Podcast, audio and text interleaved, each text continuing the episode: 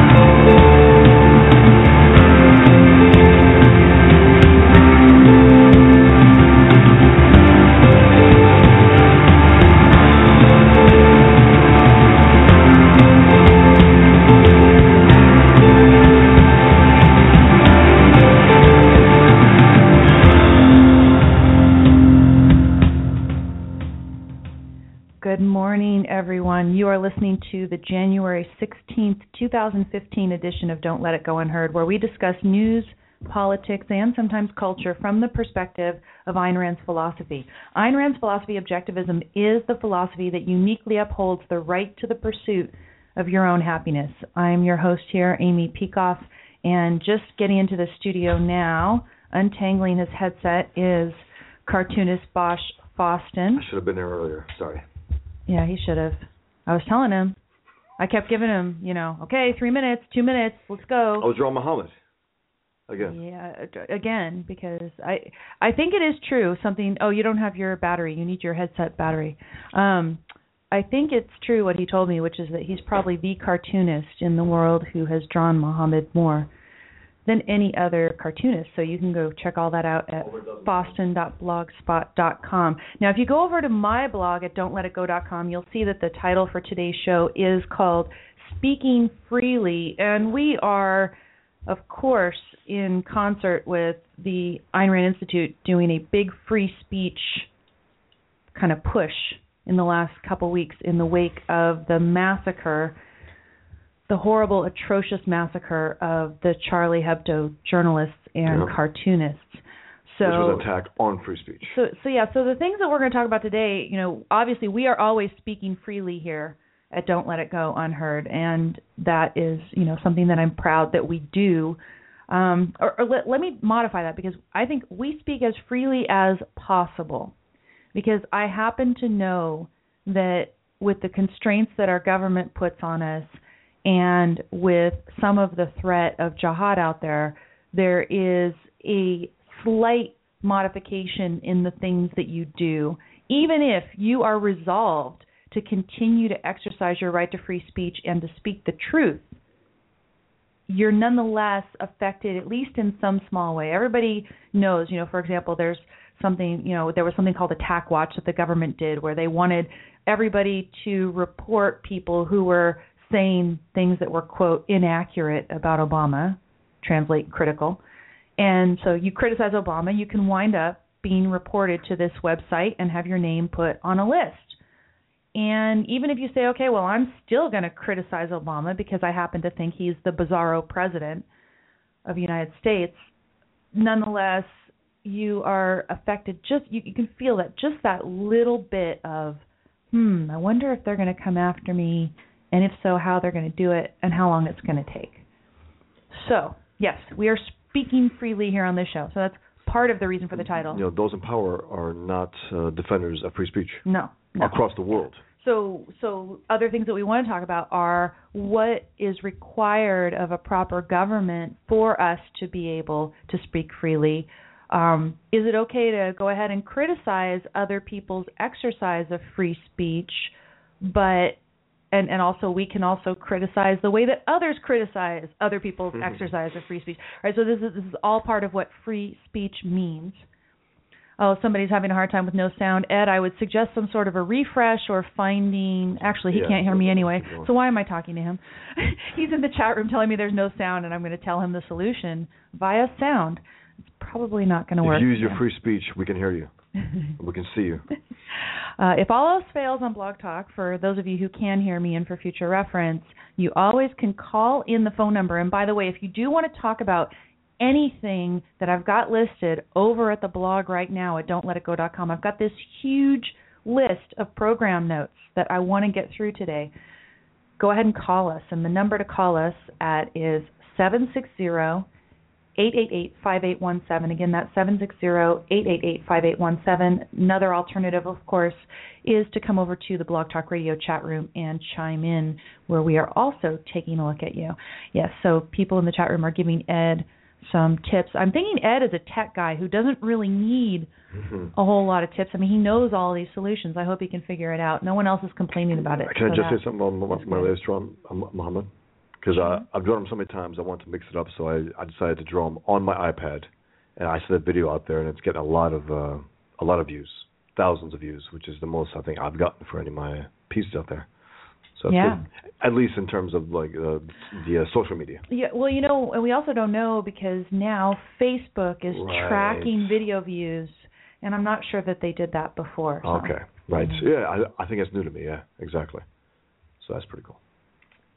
Uh, so Freedom Breeze in the chat room says that she's been quite nauseated now just listening to Obama and Yeah. Cameron. Is there a new speech from Obama and Cameron? Cameron, I think, is trying. He, didn't he try to um basically push to do an NSA from in uh, the the in the oh, UK? right. Isn't yeah. that isn't yeah, that what, he, what he's he, he thinks he can get rid of WhatsApp and Yeah. something else, and he wants to ban encryption technology. and he's supposedly on the right. I mean, he, look, they're all statists, left, right, whatever. England will always be that way until they fundamentally change it. By the way, I want to give a hearty thank you to the Colorado group Hungry Minds, who invited me out there last week to Denver to speak, and also Stephen Green, Michelle Ray, Golf Yeah. Girl from Twitter, came out as well as Brooke, who Vodka pundit. Uh, yeah, Stephen Stephen Green. Green Vodka Pundit. Uh, it was really great to finally meet them in person, and thanks to everyone else who also came out and supported the talk, even in the cold, the bitter cold weather. I How was cold was it? I was so affected by the cold. Now I don't know if it was because it was an entire day of talking. I was speaking all Right. day long, you know, both with the wonderful hosts who brought me in and then people who showed up for the talk. We, you know, had a little early meet and greet thing crowd when I and then I had a yeah, I had a 2-hour talk there including the Q&A portion. So that was exhausting. I was at altitude and, you know, remember there's been something weird going on with my thyroid too that I've been working on. And I think the combination of all these, I may have actually gotten an altitude sickness or something. So I was really, you know, susceptible, excuse me, susceptible, say that 12 times fast, to the cold. And I went out at about 11 o'clock after the festivities were over, and it was super cold, and I was shivering like I've never shivered in my entire life. It was embarrassing. It was embarrassing. So I'm glad nobody made fun of me about that. I mean, feel free to make fun of me now, but I- I was actually kind of worried. Luckily, it passed in a couple minutes, but it, it's a long couple minutes where you actually feel like you can't do anything but fight cold and your body is shivering without your ability to control it. That is scary stuff. Um on the on the good side, even though I have been running a bit of a fever this week, as far as I know I'm not coming down with anything concrete. So the small steps that I've taken so far to boost my immune system and thereby fight off my Hashimoto's, I think is having an effect. Overall, I am feeling pretty darn good, even though I've been running a 99, 99 and a half, even close to 100, a little bit here and there the past couple of days. So let's hope. Um, go over, like I said again, to my blog at don'tletitgo.com for official program notes. But again, thank you to Hungry Minds. I don't want to complain about that so much, but I, I had a I had a fabulous time, and uh, next morning I had a great breakfast with the host and everything, and I, it was it was wonderful. So uh, if other groups around the country want to host a talk by me about legalizing privacy, which is very important, I would love to uh, come out there and do that. Over in the program notes, I just have a link to the interview with John Allison that I did last week. That was one of the most fun and rewarding interviews that I've done.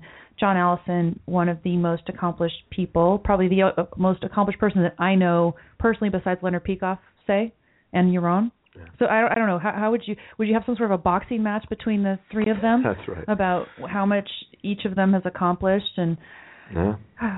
so you know doing a successful interview with him i'm very happy to be able to have that opportunity i was i was really excited Second link is Eben Pagan's Wake Up Productive. If you are on one of my few little emailing lists, I have been sending you videos uh, about his program, and the latest one is about procrastination.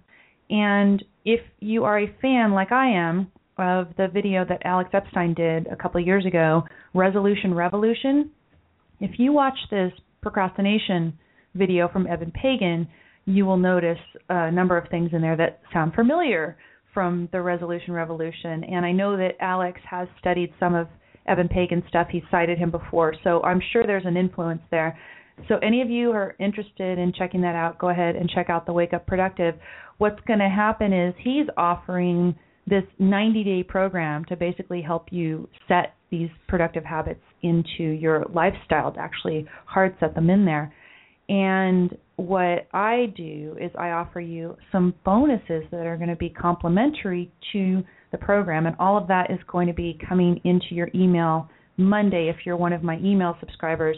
If you want to make sure and get the email from me that describes the bonuses, probably the best way to do it is again, go to that blog at don'tletitgo.com, click on the um, follow this blog link, and how far down is there is the follow this blog link now? Uh, it's right under the Blog Talk Radio logo on the right hand side. Uh, right now, when I'm reading it, it says, You are following this blog because I follow my own blog. Imagine that. But if you would like to follow the blog, get on that email list and make sure that you get the offer from me on Monday, then go ahead and add your name to that email subscription list. And that would be awesome. Okay, so enough about that. Um, let's go ahead and get into some of this. Jason Adams at the Don't Let It Go Unheard page on Facebook sent me a piece of music, a link to a piece of music that is in reaction to the Charlie Hebdo massacres. And I want to play you a little bit of this and just get your impression. Tell me, just tell me what you think. Let's see if I'm getting it to play here properly.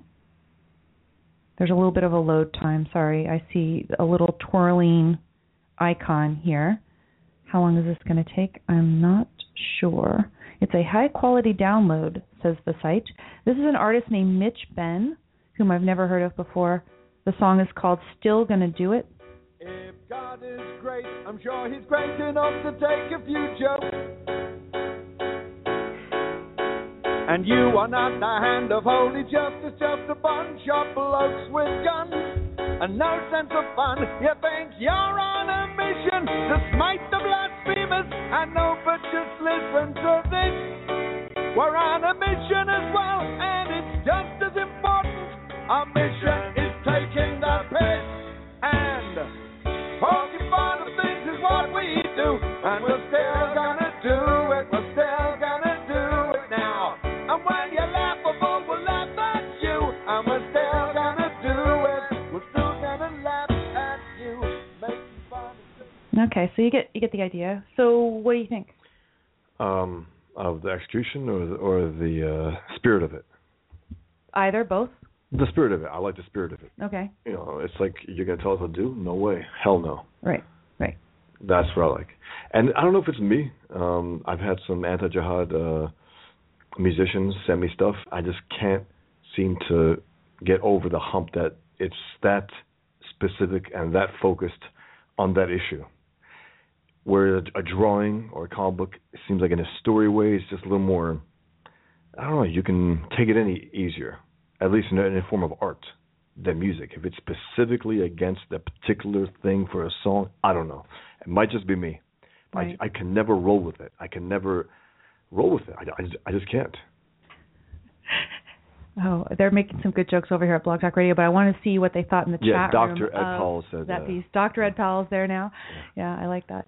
Um, uh, he went from Ed Powell to Dr. Ed Powell within a minute. Wow, he must got a PhD quick.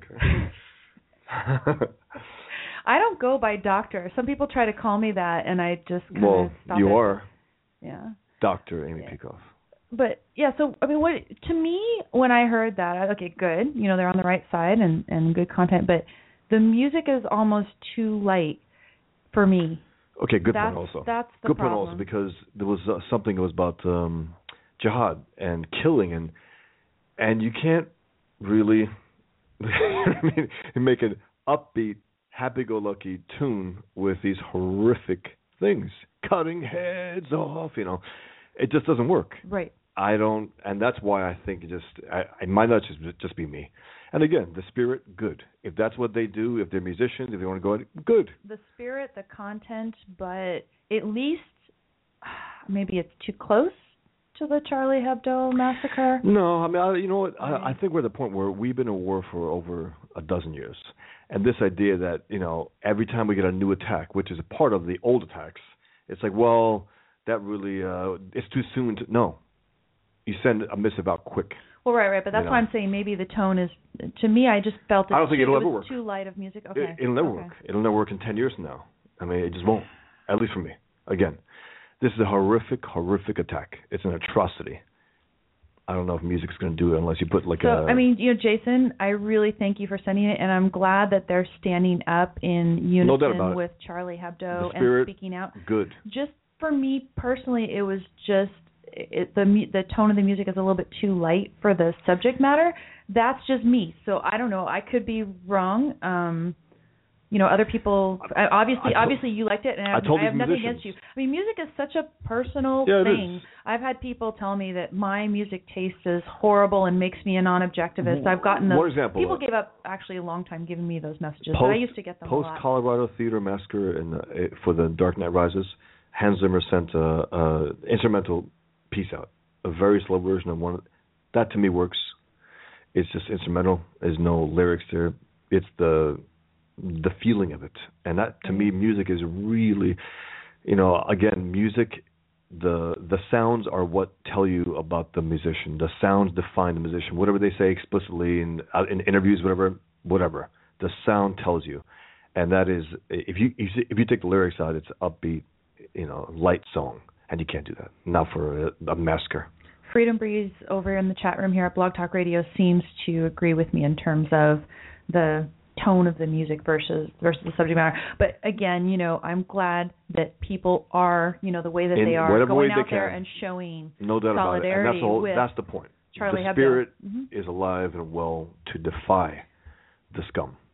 you know, uh, someone wrote over on my Facebook page something about how last week when I was speaking with John Allison, I made probably some sort of a side comment in the business context about maybe teamwork, working together for, you know, some common cause and how how that is good and this friend was saying, "Oh yeah, you know, it is good. Um, you know, it's good that you do that. A lot of people maybe think it's not individualist, but in objectivism, we really we don't want martyrs. We don't want people.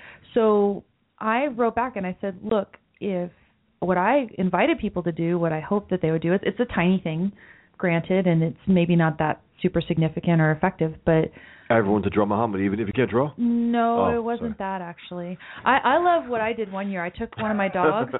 I took one of my dogs and I put a white turban over his head and I said that my dog was Muhammad. I took a picture of him because I can't really draw, but I had a dog and I could put stuff on him. I like that. that was that worked. That um, was good. But and I should find that picture and, and share it out again. Of course, that's what I should do. Uh, the dog's name is Turkish. His Yes. name his name is Vizier. Vizier, which is a, a Muslim leader. it's perfect. and it's he, exactly. and he's unlikable. But anyway, he really is. I mean, he really is. yeah, sorry. Yeah. He, he's a, he's a good watchdog. Yeah. Good attack dog. Yeah. Which is true. one of the Which reasons I keep him ex- around, ex- yeah. Which is what what makes him Muslim. Yeah. But anyway. but- We have a Muslim dog.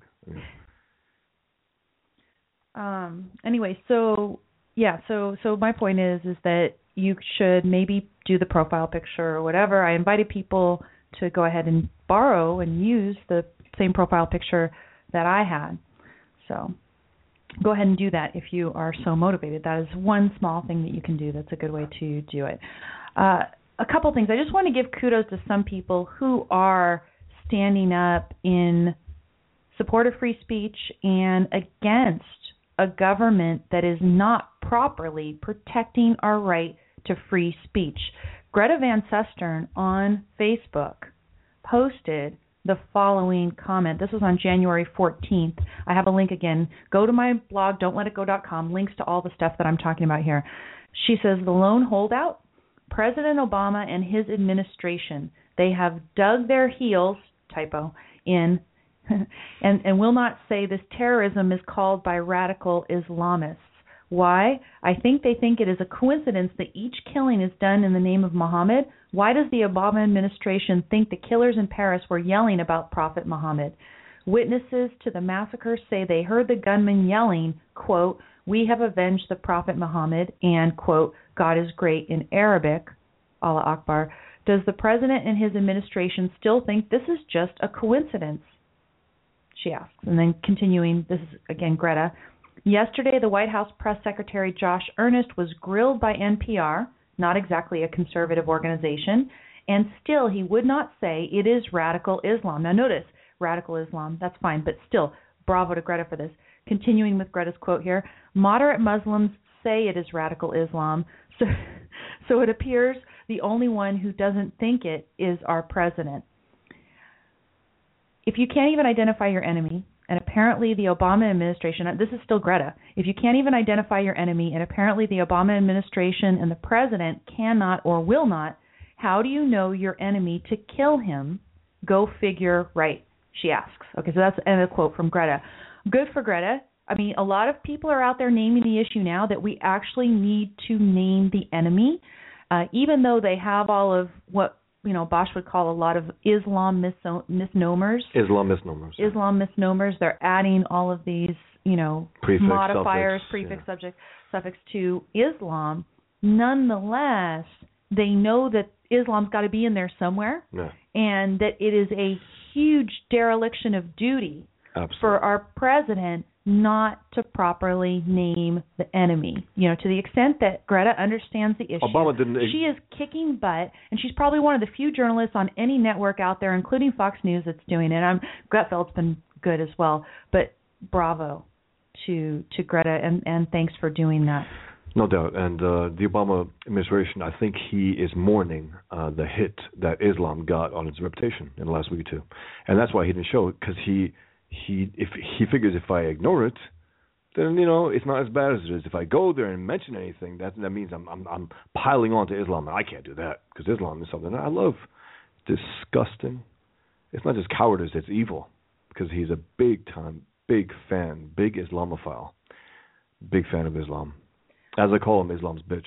By the way, Robert NYC over here in the chat room at Blog Talk Radio says he wants to mention that during Yaron Brook's talk on free speech at City, Univer- City University of New York on Wednesday night, in addition to showing the Charlie Hebdo drawings, he showed Bosch's drawing of Muhammad. Very, very so cool. congratulations, Excellent. giving you a high five right here.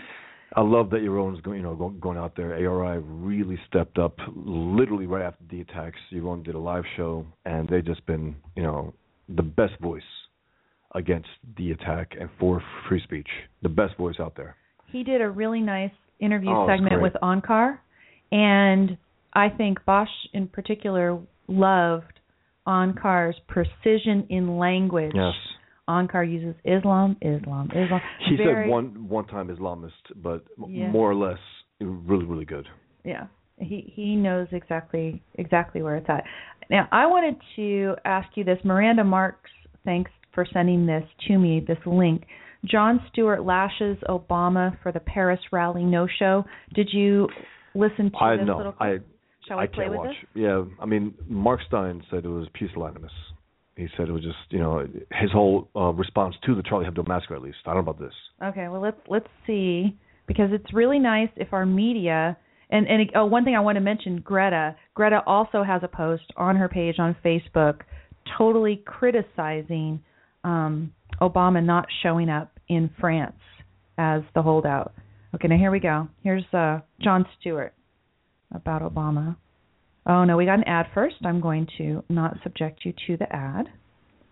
Let's see if they're Oh yeah, that, that's a silly ad. You could see a silly movie with people falling and looking dumb, um, or we can just wait for the content. Here we go. Yeah, I guess we need more volume. Let's get some more. My name is Jon Stewart. My guest tonight, thank you very much. Uh, my guest tonight, uh, a young man by the name of Jimmy Carter.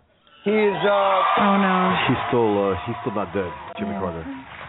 So he really, he is like the Charles Bronson of fighting guinea worm. in Africa. He he That's funny. he has a vendetta against these worms. Against reality. We'll talk about it a little bit when it comes out here. But first, uh, as you remember last week, Islamic extremists carried out a deadly targeted attack on the offices of the satirical French magazine Charlie Hebdo, trying to strike a blow against free expression, the right to offend. Well, this Sunday, France answered. the largest demonstration ever in French history. Between 1.2 and 1.6 million people rallied in Paris. Good for them. Good for them.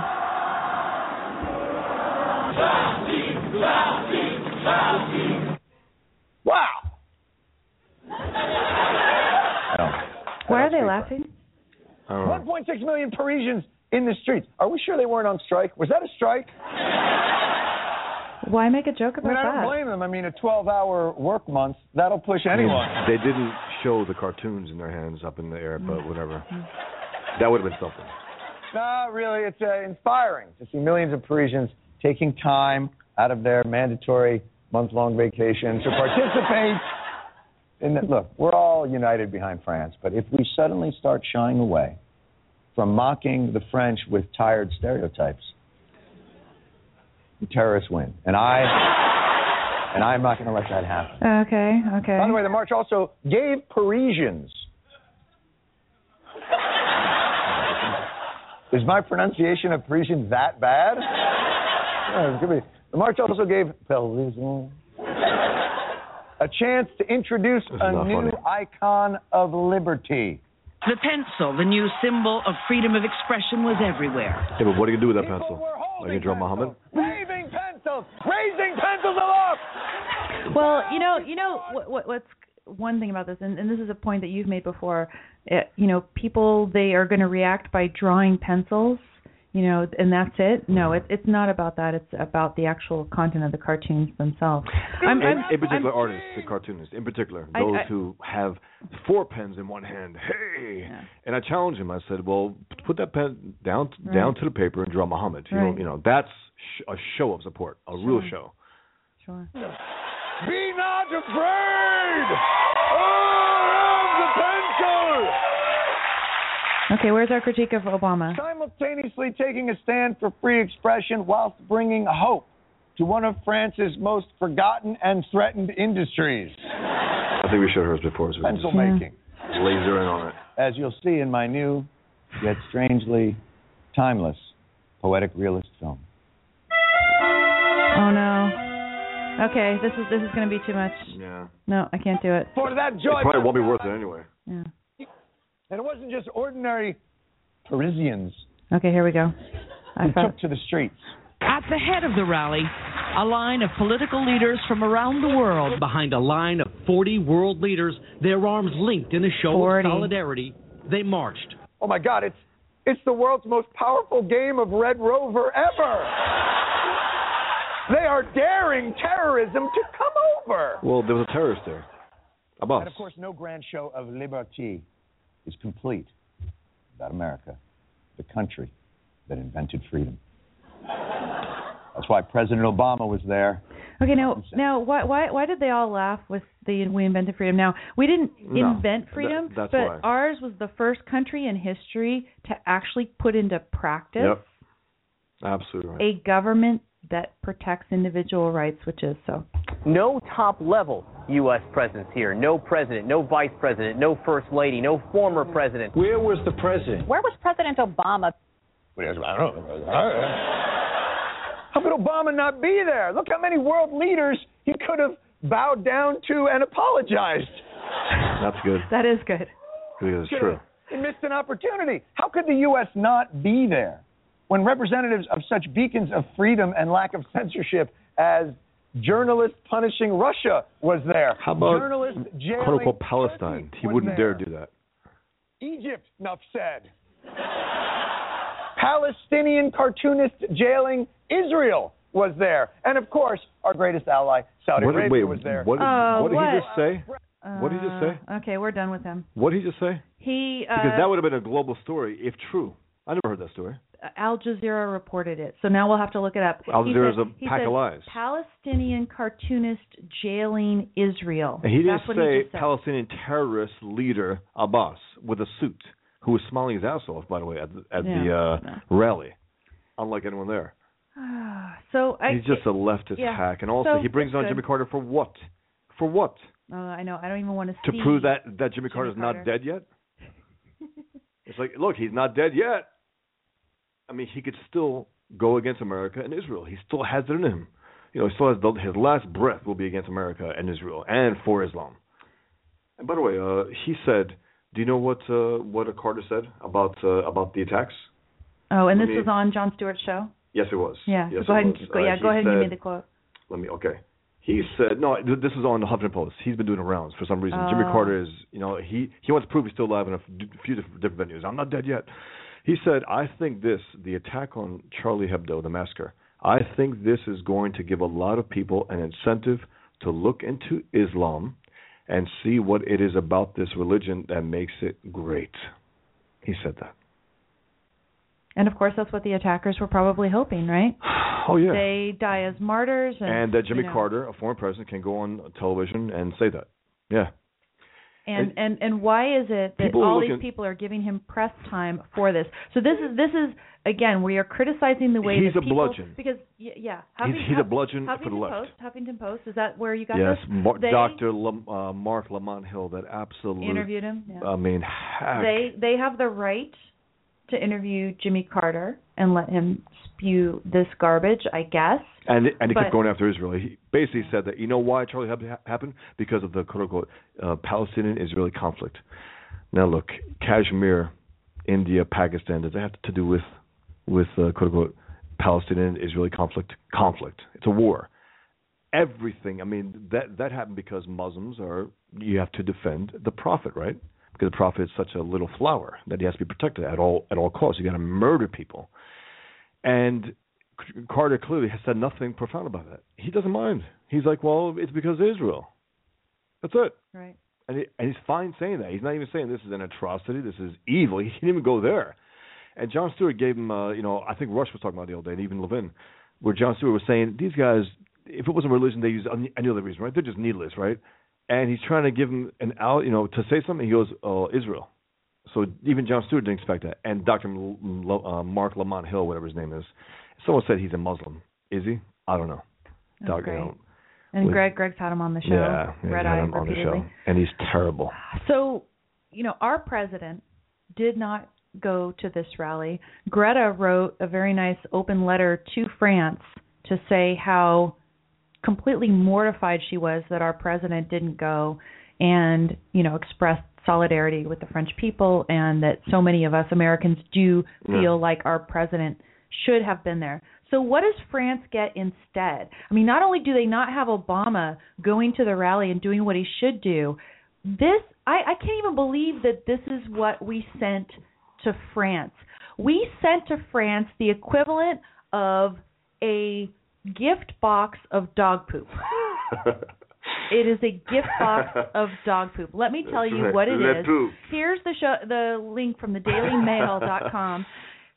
The headline reads this: Not even good dog poop, but like real, you know, bad, like the soft kind. You know? like old, like like to France by the slowest U.S. mail service right. possible. Okay? So it even gets, you know, toe. stinkier. This, this is the headline from the Daily Mail. Toe curling diplomacy. U.S. woos France with hugs, kisses, and a very awkward rendition of "You've Got a Friend" by James Taylor I- I- to make I- up to make up for snubbing the terror march. Now, Now, this is you- the insult. This is the insult. Oh my Not going there was fine. This is when, the insult. When you sent or told me about And also James I Taylor, thought it was the you Onion. got a friend with that voice. I mean, please don't sing, please. oh, Talk the- about ear sore. oh, and there's a picture of Hollande uh, hugging Kerry, and that somehow this is Why? a thing. Now, is is part of it that our administration is a narcissist administration? So we didn't want to have a thing where we were just one of many world leaders over there. So you go after. Instead, you know, you go after, and now they have this great photo op where I just- Kerry is hand I in really, hand really with believe. Hollande. I really believe that Obama knows that this is a big blow against Islam, and he doesn't like that, and he didn't want to take part in that. I really believe that he want to bring the power of the United States of America there to emphasize that fact. I think that's it. I really, really believe that. What I mean, it's not just that he doesn't give a damn. He doesn't give a damn, yes, but that's what an American president ought to do, and that's what an American president would have done probably. Go there and say something about it specifically, and you know, tell the enemy to hell. And maybe you know, if, if it was a really, really rock solid president, draw Muhammad up on the podium, show it to the audience, and you know, I mean, seriously. Um, Motive Power over here in the chat room, Blog Talk Radio says, I think not going was the first honest thing Hmm. Obama has done. He's really not with France on this. No, no doubt about it. It, it's certainly one of the first big honest things that he's done. And I mean, now that he's on his way out, let us hope. But he wants to, uh, how do you put it? Uh, he's going on the offense now. And he's like, oh, against Iran? No. Against his political opponents at home to stop them from giving sanctions on Iran. He's protecting Ah. Iran by going after the Republicans. He he wants to kill our economy further Yes. with that whole community college thing and, And, uh, all, all sorts of And of course, he looks at the Republicans and said, okay, I got this.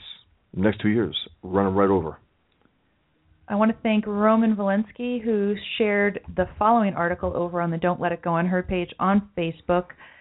This is International Business Times, and the headline reads Muslim mayor of Rotterdam, Ahmed Aboutaleb, is that how you pronounce it? I don't know. Don't. Aboutaleb, maybe, tells Islamists to, quote, pack your bags and F off on live TV.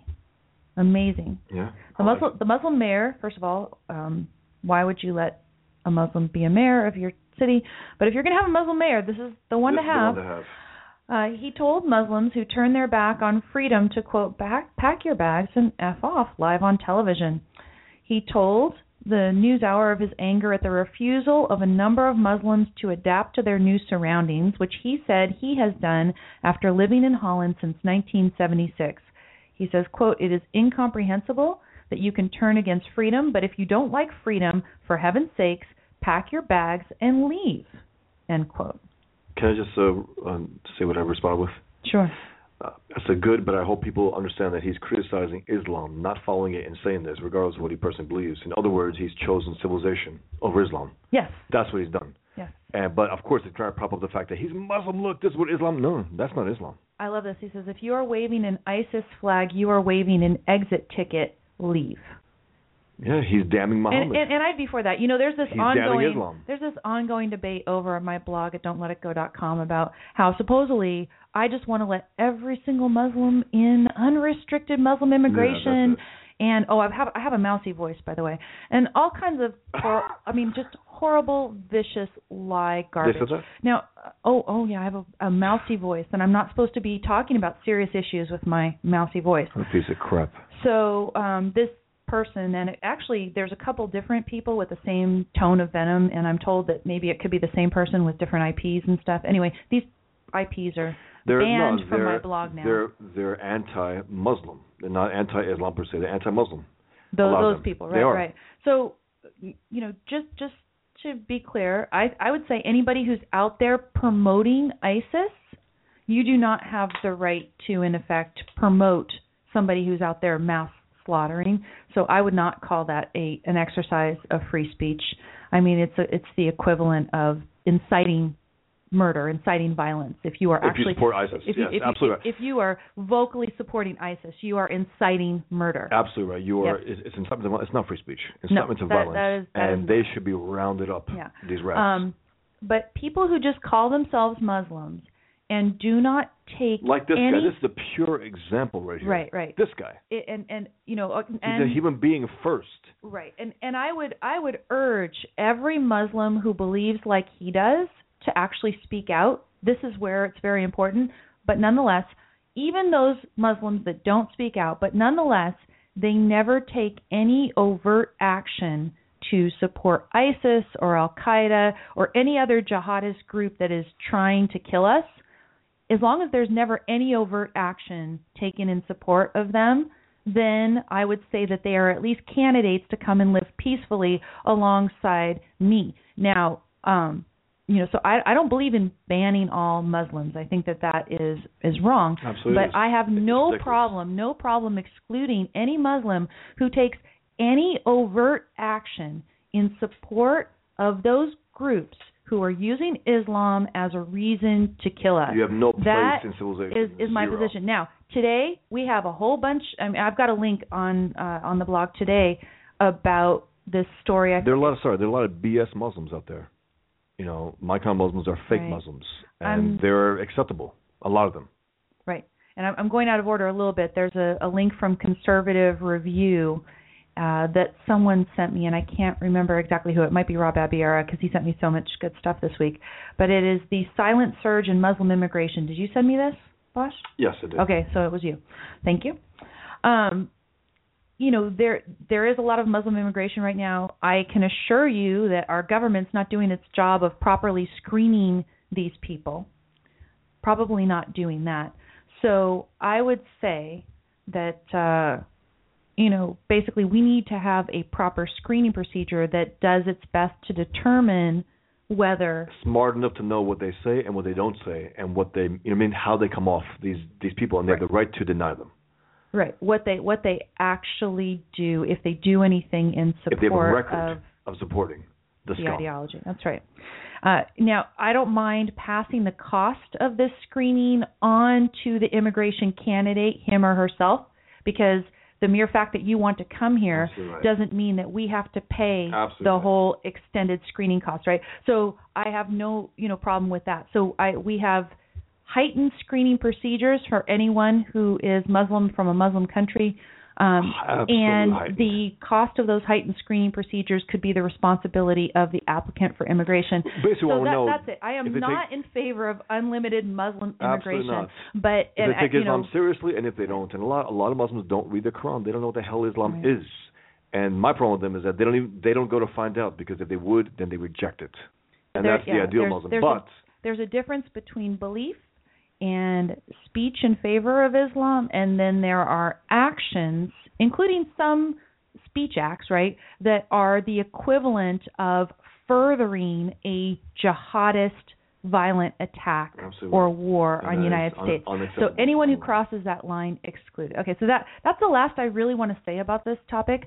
I am not in favor of unlimited Muslim immigration, but I am also not in favor of uniformly across the board deporting all Muslims. As if they're all the Some people same. they want to put them in con- it, it's put them ridiculous. in concentration camps. Someone literally said that. yeah. That's just So you know you you can't have an idea of, of a free society and then you know it's like hate speech. It's the same thing. You're gonna give heightened penalties based on what the person has in their own I mind. don't- I don't we res- judge people by their I don't respect those out there in terms of you know whether we're going to consider them a threat to our rights.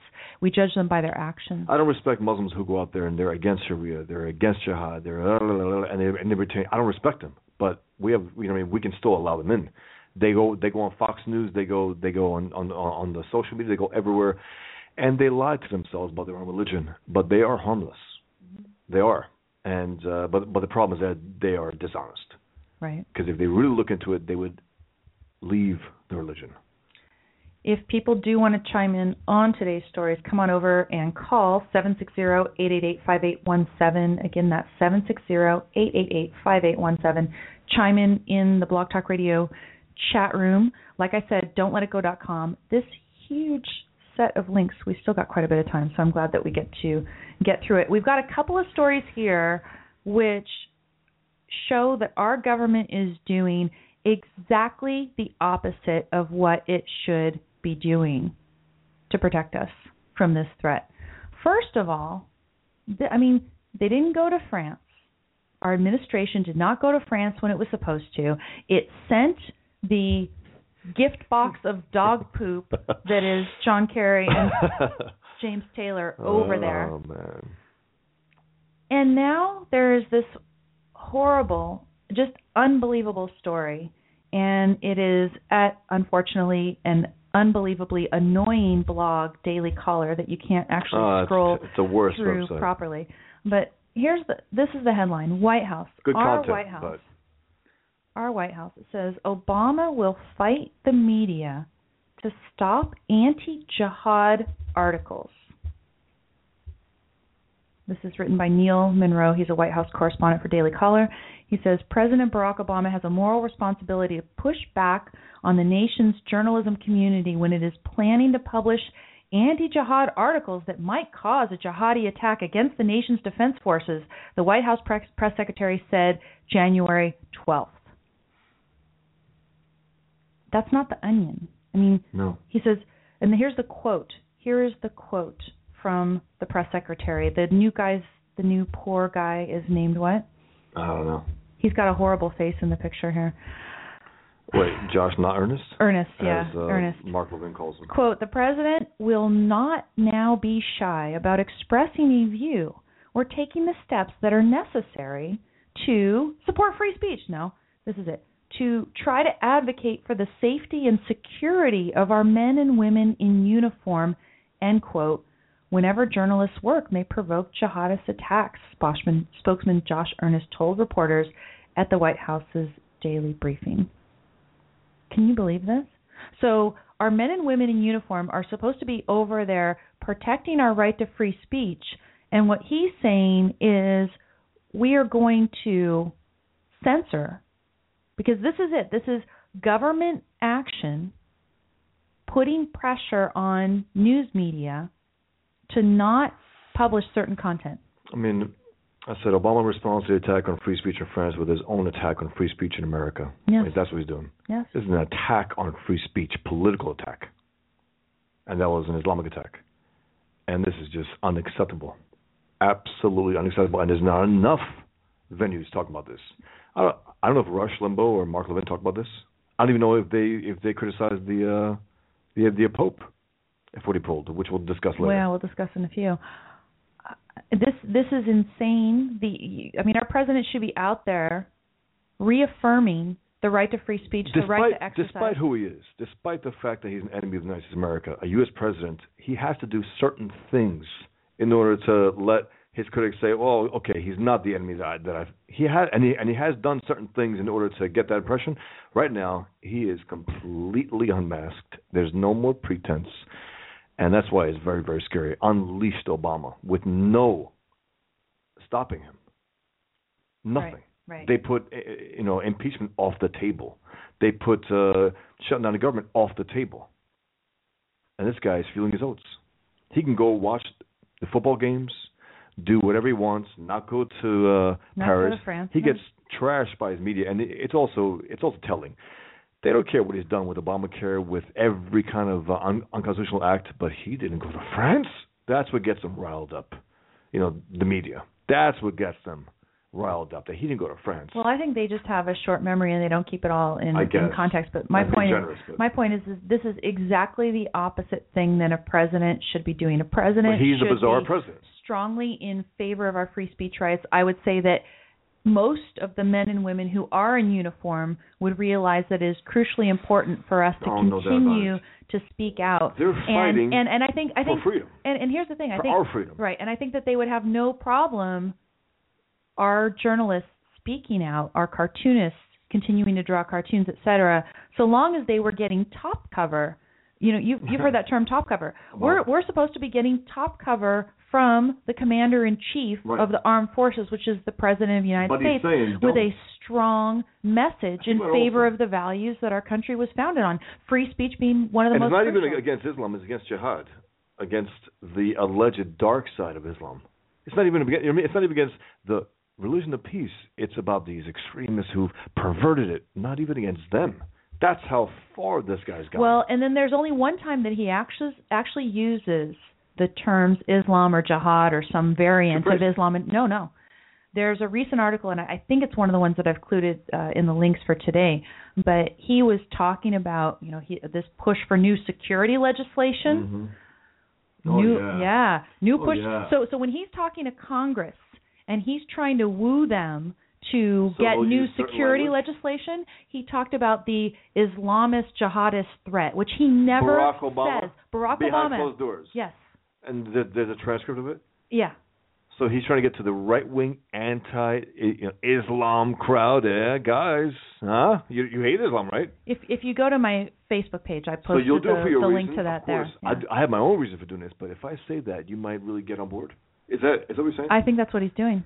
I think that's what he's doing. He said, "Hey, I'm I'm with you. I'm I'm speaking your language." You know, he knows that Ted Cruz and others actually use these terms, and that is the only time that I've heard him speak that way. well, we well we we've never heard him ever say that. behind closed doors, a transcript, maybe someone caught something fine. He must but there's really, nothing out there. He must really want whatever toys he thinks he's going to get in this Oh, new something. surveillance yeah, legislation. something, something terrible. And he'll say anything. Now, first of all, we know him. He's willing to say anything. He's willing to do anything. We know that. So he can even trash Islam if it comes in a private setting. He will never come. You know, there's no recording of that, is there? You know what I mean, where it can be held against them. Right. What will be left two years from now? asked John over here in the chat room. Joel says the Daily Caller is just juvenile, like it believes the audiences are exclusively a limited lot of to frat be, boys. but they yeah. do have some good content like this because I, I Right. don't remember anyone else having this actually. Actually, Joel, the reason that I was saying that the Daily Caller is annoying is not because of any particular content. I don't read a whole lot of Even though anyway. they have Muslims go Well, out there and write articles. yeah, which, to me, to me, it's just annoying when I'm trying to scroll and actually read an article, and they have so much extra ad content on their page and they have that a mobile you can't actually this, you have to- scroll. You have to go turn into the anyway. It's it, it's terrible. So just as just as a site to navigate, it's it's annoying, and probably I need to use ad block, which is what Ed If I just add one thing saying. about the Marvel cartoons and how people perceive them, they they have referred to them that they provoke Islamic violence. You know, cartoons. I said Islamic violence provoked artists to draw Muhammad, and Muslims responded with more violence, which provoked even more Muhammad cartoons, etc. I didn't set out to draw Muhammad as a young cartoonist. I didn't set out to draw Muhammad. Everyone who drew Muhammad probably didn't set out. You know, I'm going to draw Muhammad one day. Right. They kill us. They murder us, and they say, "Oh, I'm going to draw their icon," and that's when they kill us. And then you draw them again. More people draw it again, and vice versa. It begins with Islamic violence, not with cartoons. Well, that it has to be said. I mean, obvi- obviously, there was at the very beginning, some people were making fun of him before he ever killed anybody. I think that did happen probably in history. So the what? Um, he some people were making fun of him before Well- he ever killed anybody, but then Well, no, no. then he, killed the, somebody. The first people and then he killed people. were two uh, critics of his. Sure. Muhammad. Those are the first people. But they but then but they he came they, out there. No, but he went. He went to Mecca. And It, it's it's okay. It's just a logic point. It's no. I was just what I'm saying is he is the one who initiated force. right. And they said this guy is a madman. Okay, well I have to kill him. You know what I'm saying? Right, right, right. He he wasn't just being who he was, and they said, "Oh, this guy is no, no, no." He was doing what he was doing. This this uh monster, and they criticized him, and they paid for it. So what I'm saying is, it it, be, it began with that. Motive Power puts it very nicely in terms of Obama's dereliction of duty with respect to this, you know, putting pressure on media to stop the anti-jihad articles. Says he's got it backwards. He should use the military to protect our freedom of speech, not destroy freedom of speech to protect our military. And yeah, he is Mm. doing exactly the opposite of, of what he should be doing. So uh, can you just look repeat what you said before because you said it's it's it's a matter of something just. But what I'm saying is, uh, cartoonists draw Muhammad today because of the violence that is. I mean, that's why. Muslims have been killing us for over a thousand years, not because of Muhammad cartoons. This is just the latest pretext. That's it. Steve Butterbaugh here in the chat room at Blog Talk Radio says that the National Press Club just had a program on the necessity of the United States to take on Islam, our enemy. Wow. He says they even acknowledge that Obama is allowing Islam to flourish and that this is how they take over a country. So, Yes. what I get is that the alarm bells are beginning to toll, he says, I think- about time. Good. I think they are, Steve. Good. I think they are because more and more people are willing to call Islam Islam. First of all, that's a huge step. Right. Uh, a lot of misnomers are going by by the wayside now. Uh, Yaron is using jihad more and more, Right, right. and uh, so on. No, no, but but uh, but also besides the misnomers, this idea that they're actually coming out and calling for a criticism of it, Yes. right? That is No, but what I'm saying is, once you start using the, the word Islam, right. But I, Then I'm, there's no I'm- way around But but my guess is that Steve is using the word Islam and that they're not. Probably. That's. I, I- mean, let let us know, Steve. But I think they are. If he brings it up like that, You know, at, at something like the National Press Club, I would be very impressed if they are. Um, we're, we're gonna we're gonna just have to see. Now, Fabian says I like it, but it also scares me. Why does it scare you, Fabian? I'd be interested to hear that. Um, now, Joel says that the animus against Muhammad cartoons doesn't come from the cartoons that make fun of Islam. It comes from making representations of Muhammad in any way, positive or negative or anything else. true to, to an extent, but there have been historically a lot of images of Muhammad. As long as they were they were favorable, they were acceptable. So this is infidels, non-Muslims drawing him, and non-Muslims drawing him. You can't do that. Yeah. Yeah, Fabian says if they're not going to declare a war, then we can only lose Well- if people start this mass criticism. Well, we've never, you know, we've not fought the war for a dozen years. We're we're doing everything in lieu of war, everything. Even the bombing that we're supposed to be doing, that's in lieu of war because, well, Americans won't accept that we we, we won't fight, so let's just fight so they'll think we're fighting. Right, but I, I mean, and, but totally for sure. And and so what I, you know what Fabian's saying is we need the top cover. We need this war so that we can actually exercise our free speech rights and not feel intimidated. That's the thing that we actually need. Uh, Fabian says I don't see anybody declaring wars anytime soon. When was the last time we actually declared a war? World War Two. Uh, well, well, no, actually, uh, Vietnam. I'm not even 100 percent sure about that. As as a declaration of war, I don't know. I know that post 9/11 we should have declared war on jihad. We should have, and we didn't. We have not. As a country, we have not. You yeah, know, World, he, he World very War Two. specific. World War Two says Ed Powell. So even Vietnam was not a official. The Korean War probably unofficial as well. I I thought the Korean War was a real. Oh, I don't know. No, as in as in declaration Actual war. declaration. Maybe not. No. So they I'm, they I'm don't want to still, put their name to it or something. Our, our government doesn't want to put Yeah, their name Steve- to it somehow. Steve is saying, I hope they recorded the program. They'll keep an eye out. Um, that they, yeah, he said he's not sure exactly what they said. So I'd like to know, yeah, I'd, I'd like to know what terminology that they used. But you know, here it is. Our government's supposed to be giving us top cover, and instead they are attacking. They are joining in. They are cowering. They are appeasing the jihadists. And they're saying, okay, you know, be quiet and everything will be okay, right? This is a quote that you put from Muhammad Atta before you know, be quiet, everything will be okay. So that is one horribly wrong thing, exactly backwards that the Obama administration is doing with respect to our free speech rights in an age where jihad is trying to, to threaten our free speech. Second, disgustingly horrible wrong thing reported to us from the Daily Mail UK. Democrats will appoint a Muslim to the House Intelligence Committee. This Muslim has apparently said that U.S. schools should be like Islamic madrasas and has warned law enforcement that, quote, Allah will not allow you to stop us, end quote. Indiana Democratic Representative Andre Carson will soon sit on a legislative committee where some of America's most precious secrets are examined. The former policeman converted to Islam as an adult and is one of only two Muslim members of Congress. He attracted scorn with a 2012 speech, three years ago, in which he said American schools would be more innovative if they were more like Islamic madrasas. He claimed he was misunderstood but never addressed another line in the speech that seemed to taunt undercover agents who were present. Allah will not allow you to stop us, end quote, he said. Um, this is one thing I would not do. I would not put a Muslim in any sensitive political position.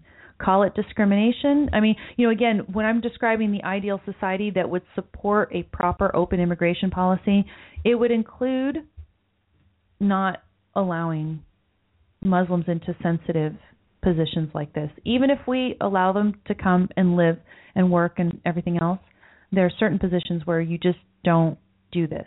And here we are in a day where we don't have a proper immigration policy, we don't have a proper culture, we have a government putting pressure on the news media not to criticize jihad, and we're going to appoint a Muslim to the intelligence committee. I, you know, again, this is completely unbelievable. I feel like we live under the bizarro government, don't you? Yeah.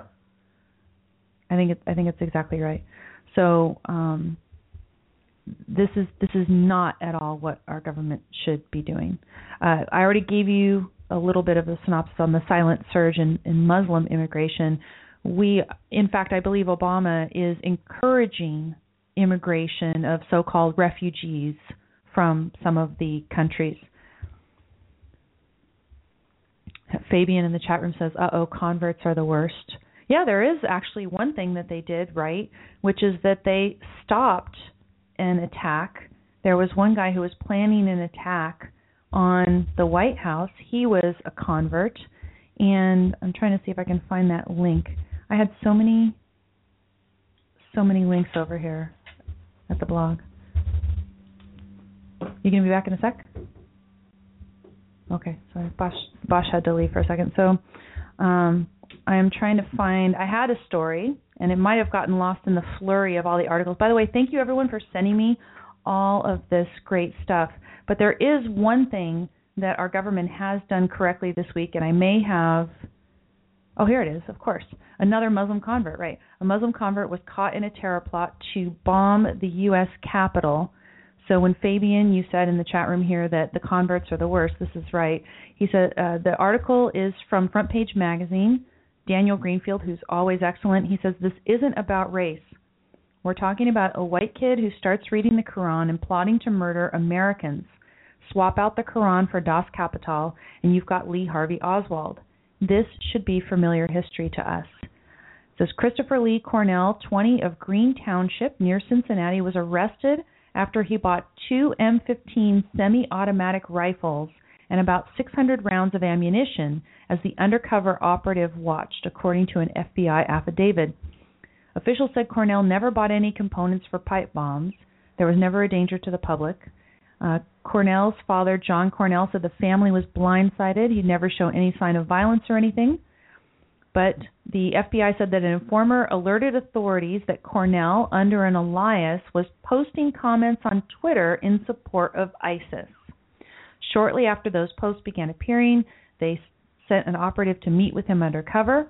During a meeting with the operative, Cornell said he wanted, rude ad pops in my face, to go forward with violent jihad and that Anwar al-Awlaki, the U.S.-born Muslim cleric who was killed by a U.S. drone in September 2011, etc., um, that ha- they had encouraged that type of action. So here he is. He said explicitly what he plans to do. He took an overt action in, you know, that was consistent with his plan, and they arrested him. This is exactly what should happen. Now, this guy should not be allowed on the loose at all I mean, he's at war with us. This guy is our enemy. He's he's a prisoner of war, and he should be treated as such because he has taken an overt action. And yeah, converts could be the worst. I mean, a lot of converts are the most zealous, and I, you know, I, I think you're right. So if we have a convert who is now going to be post, you know, part of the House Intelligence Committee, this is exactly the opposite of what our government should be doing. Okay, so we do have the government doing this now. The, I guess the terror plot was that they wanted to bomb. He wanted to bomb this convert, the U.S. Capitol. So my question is: Are we going to see some stories in which they are, you know, thwarting terror plots to go after you and me, maybe, versus just the U.S. Capitol? But perhaps a lot of the, you know, homegrown converts and stuff, they're mostly going after the big targets like the U.S. Capitol, I'm not sure, but they did at least thwart that, which is good. And this is exactly the way that I think the government should operate. They got a tip. The tip was based on communications that this guy put out into the public. So you didn't even have to get a warrant to do that. There was no wiretapping. Then they have somebody who is an undercover agent go befriend this person, which I'm entirely supportive. Um, doesn't violate your right to privacy if somebody just comes and, and speaks to you. And if he's trying to have this terror plot and says, oh, you know, keep it hush hush, there is no violation of rights when you turn that information over to the government. This is all part of my paper on the solution to the third party doctrine. There was no uh, improper conduct on the part of investigated, you know, investigatory police here in this situation. So they did catch one person. I was saying, you know, you're going after a jihadist who plans to bomb the U.S. Capitol are they thwarting plots to just go after civilian targets? Are we hearing about that? Do you see news on that very much? About what? About the thwarting of plots to no. go after civilians? No. It's uh, they want to make a noise about it because they're so special. Uh, politicians. Right, right. So if, if he's going after politicians, that is really bad. Yeah.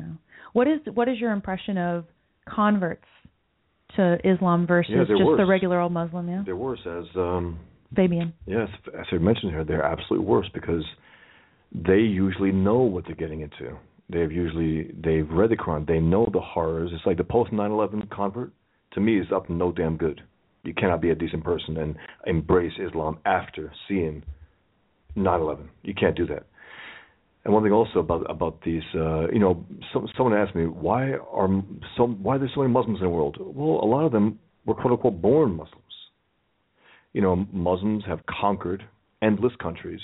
They're born Muslim, but a lot of them, you know, it's just it, it, it was out of force, and there's a lot of numbers there, and they procreate. So it's not like there's an embrace of, of Islam, a growing embrace of Islam. Usually, it's hardcore leftists who convert to Islam. Whether they they're still atheists, I don't know. The the writer for for Ms. Marvel's uh, Muslim superhero, quote unquote, I believe she was leftist. She she speaks about LGBT issues as a Muslim. As a Muslim, she speaks Right, about that. right. No, you you know you can't do that. So I think these are weak, the weakest of the bunch in the West who convert to Islam, and they're uh, they're up no good. They want to lord it over others, and usually they wear Muslim um, clothing. They wear headscarves. She wears robes and headscarves. This American who converts Islam, and now she writes for Marvel. She's she writes ex- exclus- exclusively for Marvel now. She also writes X Men, an all female team because that's that's what you need. You need a, a member of the most misogynistic, misogynistic ideology on earth to write an all team com- comic book about women, an all female team. That's what you need. That's the answer. No, and you know, here's the thing: it is Marvel. They are exercising their right to free speech in doing this, but we can, of course, criticize it, and we can say, in a time of war, why do we not have the cartoon industry doing what they did in World War II? Have Captain America punching out Because Hitler, the equivalent, right? Because they're right. absolutely Right. morally corrupt and is run by leftists. So we have our government Sorry, one, defaulting on its obligation. We have the comic book industry defaulting on its obligation. one person mentioned something right? about about comics, how brave they are, because they they always talk about how brave they are. They're brave, brave, brave, right? They have uh, homosexual characters marrying. It's so brave to do in this climate today, Right. where it's being embraced. That's Right. brave. Right. All female character superhero teams, yeah, that's brave. That that happened decades ago, by the way. Uh, black characters, black characters have been in comics for 50, 60 years, Yeah. leading their own comics. So, so there's nothing new. Everything that is safe, they will do. And you know what? Right now, I think their editors are Obama and Islam. If, if Obama approves, if Islam approves, they'll do it. Right. But if it gets mixed up, you know, because Islam won't like everything that they do, well, at least Obama does. So that, that's the default. If Obama likes it, we're good. So it, it might it might as well be called the Obama era of comics, the Obama age of comics. Right, right. Um, no, and and so our comic book industry is defaulting, and that's just, of course, one of many cultural outlets that is not doing what it should be doing. So our government's not doing it. The culture, in many cases, is not doing it. And look at what a university thought it might be doing, and luckily they've decided to cancel the plans to do this. This is from Jihad Watch. Thanks to Bosch for sending this article over. The latest is this headline Duke cancels the plan for Muslim call to prayer from Chapel Tower. They had a plan to actually play the, The call Muslim to call prayer. to prayer Mm. at Duke University in United States of America. Disgusting. This is Robert Spencer writing as only Robert Spencer can. Quote The Hamas linked terror organization known as the Council on American Islamic Relations will trumpet this as a victory for, quote, Islamophobia and fundraise off of it, but it is actually a victory for common sense, he says. And the head, he's linking to an Associated Press story. Duke cancels plan for Muslim call to prayer from from the uh, tower by Jonathan Drew, and this is a quote from the Associated Press story. Duke University has canceled its plan to use the tower of its chapel for a weekly amplified call to prayer for Muslims. In a release Thursday, the university said Muslims will instead gather on the quadrangle before heading into a room in the chapel for their weekly prayer service. Quote, Duke remains committed to fostering an inclusive, tolerant, and welcoming campus for all of its students. However, it was clear that what was conceived as an effort to unify was not having the intended effect. End quote. Gee, I wonder why. Wonder why we would not want to promote Islam on a college campus. No doubt Obama loved that news when it first hit, and now he might oppose it because he said about the Muslim call to prayer. He spent four years in Indonesia, by the way. He called himself a little Jakarta kid. He went to Quran class. This guy was raised a Muslim, and and he said that one of the prettiest sounds on earth at sunset is the Muslim call to prayer. He said this in a 2007 article for New York Times. Right. Man of the World, it was called, and he really was very open about his Muslim background. And uh, I remember I was sharing that for a time, and they expunged it from the web for a while until after I think he became president. Then they brought it back as if they never expunged it, but they did. They got that off the grid And while he was running, and then brought it back as if they didn't get it off the grid because he was so open about it. Just do him a little favor, right? Now, under the cancel plan, listen to what would have happened if they hadn't canceled it. Members of the school's Muslim Students Association would have recited the call lasting about three minutes from the bell tower. Can you that. imagine? You are a That is student. an eternity. This is Duke University in North Carolina, They- United States of America. D-U-Q-E, and they are right? They- going they can to spend three minutes broadcasting the call to The prayer by the Muslim Students Association. The disgusting, haunting sound of death. I mean, that's really what it is. You're going to bring that disgusting sound into the West Yep. and get it and get people used to it. By the way, uh, the movie I saw last night, American uh, Sniper, they had that. Oh, you know, at the opening. Ugh, it's disgusting. John asked if there are that many Muslims on Duke's campus. Of course, the goal is to increase Yeah, the exactly. number of Muslims. You Right. know that that's what it is. It's like this: they build mega mosques, Right. and they can't fill them up. They say, "Well, they will. Believe me, we will eventually." That's the thinking. Right. As one Muslim said in Europe, uh, "We will conquer you by the womb, by the wombs of our women." That's what they they they plan building mosques, so that therefore they'll they will get filled up one day. So here's here's here's a call to action for anyone who is involved in any university around the country. If another university decides to try this, to say that they're actually going to broadcast from some university public facility, chapel tower, some sort of a tower, they're going to try to broadcast this call to prayer. I'm sure Muslim student associations around the country are trying to get this done. They're part of the Muslim Brotherhood, by the way. They it are must our enemies. it must be opposed. It must be opposed. And you know what? Um, I'm again, it is it is one thing to let Muslims come here and live peacefully. Force It is Islam down it is throats? it is another thing. Now, you know, Duke, there there is no real private university Yes. in the United States. Duke is about as private as maybe a private university could get, although Hillsdale College does a lot better Did job, donors right? But tell, but did donors threaten them? Say, "You better knock that off, or I will give you not one more penny." I think Is it was possible? Christians, Christians Yeah. probably. So so you know, Duke has the right to do it if they want to, but nonetheless, we as patrons and customers of universities should oppose it. And of course, if it's a state university, then you've got an establishment issue that there should not be any promotion of any religion. But I would use whatever influence you have to oppose the promotion of this religion in any way, shape, or form on our university campuses. That is something Especially that in a time of war. That's that's to me the whole sick twisted thing about it. Right. We're at war. They are at war with us. Marvel's promoting Islam. Marvel Comics. right, right, They're promoting Islam. right, exactly. This is sick. Exactly. Now here is another default of an important player in our culture, and that is our media. This is an article from the Blaze, and if you remember, there was a huge edition of Charlie Hebdo that was just published in the millions. How how many I millions don't know. Were over, printed? Over a million, which is. Yeah, well over a million. Nice. It was sold out all over the place, wherever it was sold. But then when you get into details about the people behind Charlie Hebdo, they're really, they're they're, they're pretty sick. yeah, but you know, You know, nonetheless, Forgive us, you know, that kind of thinking. Yeah. But this is the thing. So then But there was got- there was there was the new issue. The new issue of Charlie Hebdo was out there on the cover. There's a Muhammad cartoon, Yes, there is. and, that's the, point. Associated Press was, of course, covering the story about the large edition and Oh, how really it covering it. how how it was selling out everywhere, et cetera. But the Blaze headline says this: Four ways the Associated Press is avoiding showing the Muhammad cartoon on the new Charlie. Hebdo issue. And again, you can find the link over at my blog at don'tletitgo.com. They were and you little- can see little all less- of these pictures for yourself because you have to see these pictures for yourself. They were a little less obvious than the pixels. They were a little Right. less obvious. They were a lot more subtle, actually, where you might not even catch it. You mean that they were avoiding it? Yeah, that they were literally, you know, covering it with their hand. And people were holding it with, with their hands over the Muhammad face, looking at a certain angle that completely covered the Muhammad drawing. Right. Yeah. Right.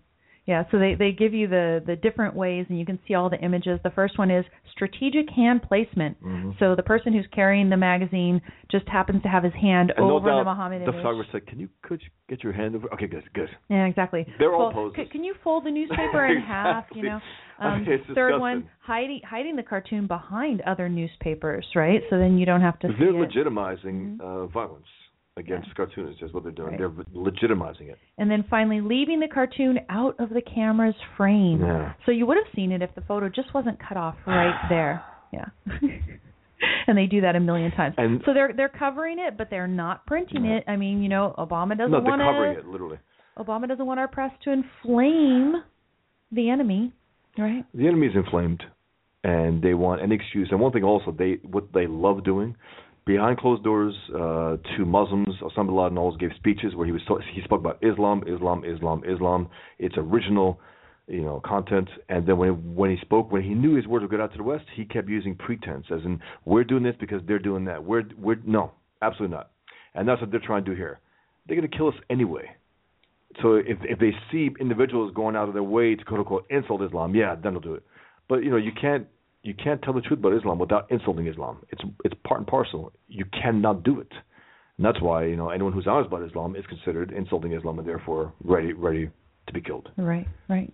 Now, really, if we are going to have a culture of free speech in which we can criticize this religion that is motivating people who want to kill us, we need this climate of free speech. And we need it not just for that. I mean, we're talking about that this week, but free speech is so crucial for criticizing anything that's wrong out there and just being able to express yourself in general, a positive message like whiplash that we talk about and we're going to talk about in a little bit.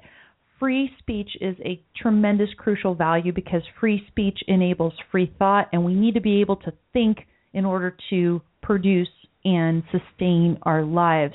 Uh, but right now we're focusing really on free speech in terms of the ability to criticize those people foreign and domestic, who want to violate our rights, whether they be people who are declaring war on us or our own politicians, which in effect I think the Obama administration has a virtual war on uh, on United States and its Yeah, and, and its free freedoms, right? They're So we- enemy of free speech. We so you know if, if we're going to do this, then we need to have what I would maybe call an infrastructure that furthers and protects speech.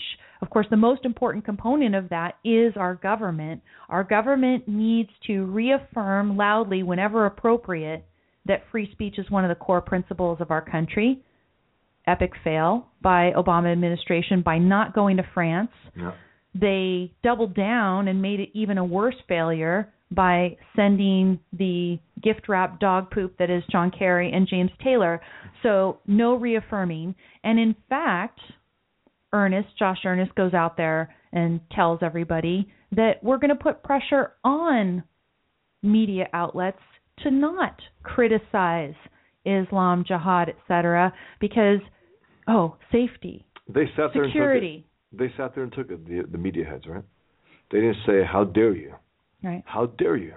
And and and what what else should our government be doing? Our government, you know, certainly shouldn't be putting pressure. They should be reaffirming the right of the news media to do this, and they should also be proclaiming loudly out there how they are foiling jihadist plots, not just against the U.S. Capitol, because yes, we know that you're defending Barack Obama, FBI, Yes. and that's your job one, and okay, it is what you're supposed to be doing. But if I was in charge of FBI right now, I would try to put out there any news story showing how they were aggressively going after people who would use violence against people who exercise their free speech. I would say, okay, let's show out there as much as possible that we are aggressively protecting our citizens' right to speak. So, yes, it is good that there's this story about the thwarted jihadist plot, but I'm certain that there must be some sort of investigations going on. There better be investigations going on out there where they're saying, hmm, there are pot- potential plots against individuals and, and media outlets exercising their free speech. Let's show Americans that we are actually doing our job protecting their rights to speak. That's what government should be doing. And we also, I mean, just uh, Uh, Obama is also proving how incompetent this enemy is as well. five, six years of this crap, and they still have been able to hit us in any significant way, like a 9/11 type thing, with Obama in charge. Right. That just tells you, just reminds you, they're vicious, they're they're they're, they're annihilationists. They want to wipe us out, but they're so weak. Well, and I think. I think it also shows that there are actual, still true patriots in Oh, the no intelligence organizations Absolutely, and everywhere absolutely, else, right? No doubt about it. Despite Obama, So, despite everything, but You know, to any of But- you who might be listening who are who are actually the true patriots who are saving our butts despite they our, didn't our enter leaders, thank you. government politics. They en- they entered to protect America, to protect Americans, and they're still there despite the crap they get from our administration, from the government at large. So yes, that. But also, what I'm saying is, they've been crippled. Still, this enemy can't fight us in a serious war type way. They have to sneak attack us. They have to do this. Now there was you know. there was an article about a week ago that supposedly there are a lot of plots that Al Qaeda is formulating. So we'll we'll see how that plays well, out. I think the end result of Obama after this, we will get hit. Even if we get a Republican president Well, solid, and that, we will. that, that's what John over here in the chat No, room was saying earlier. Yeah, how It's- how it's long? inevitable. How long can we last? So we don't we don't have the government doing what it what it should do. Universities universities should be allowing full criticism, just a lot of open debate about the nature of Islam. And instead, universities we've seen repeatedly have tried to keep out speakers Yes. like Ayaan Bill Maher, Ali. like Ayaan Hirsi Ali. Again, many universities are private institutions, so they do have the right. They have the right to allow or not allow whatever speech is going on on their campuses.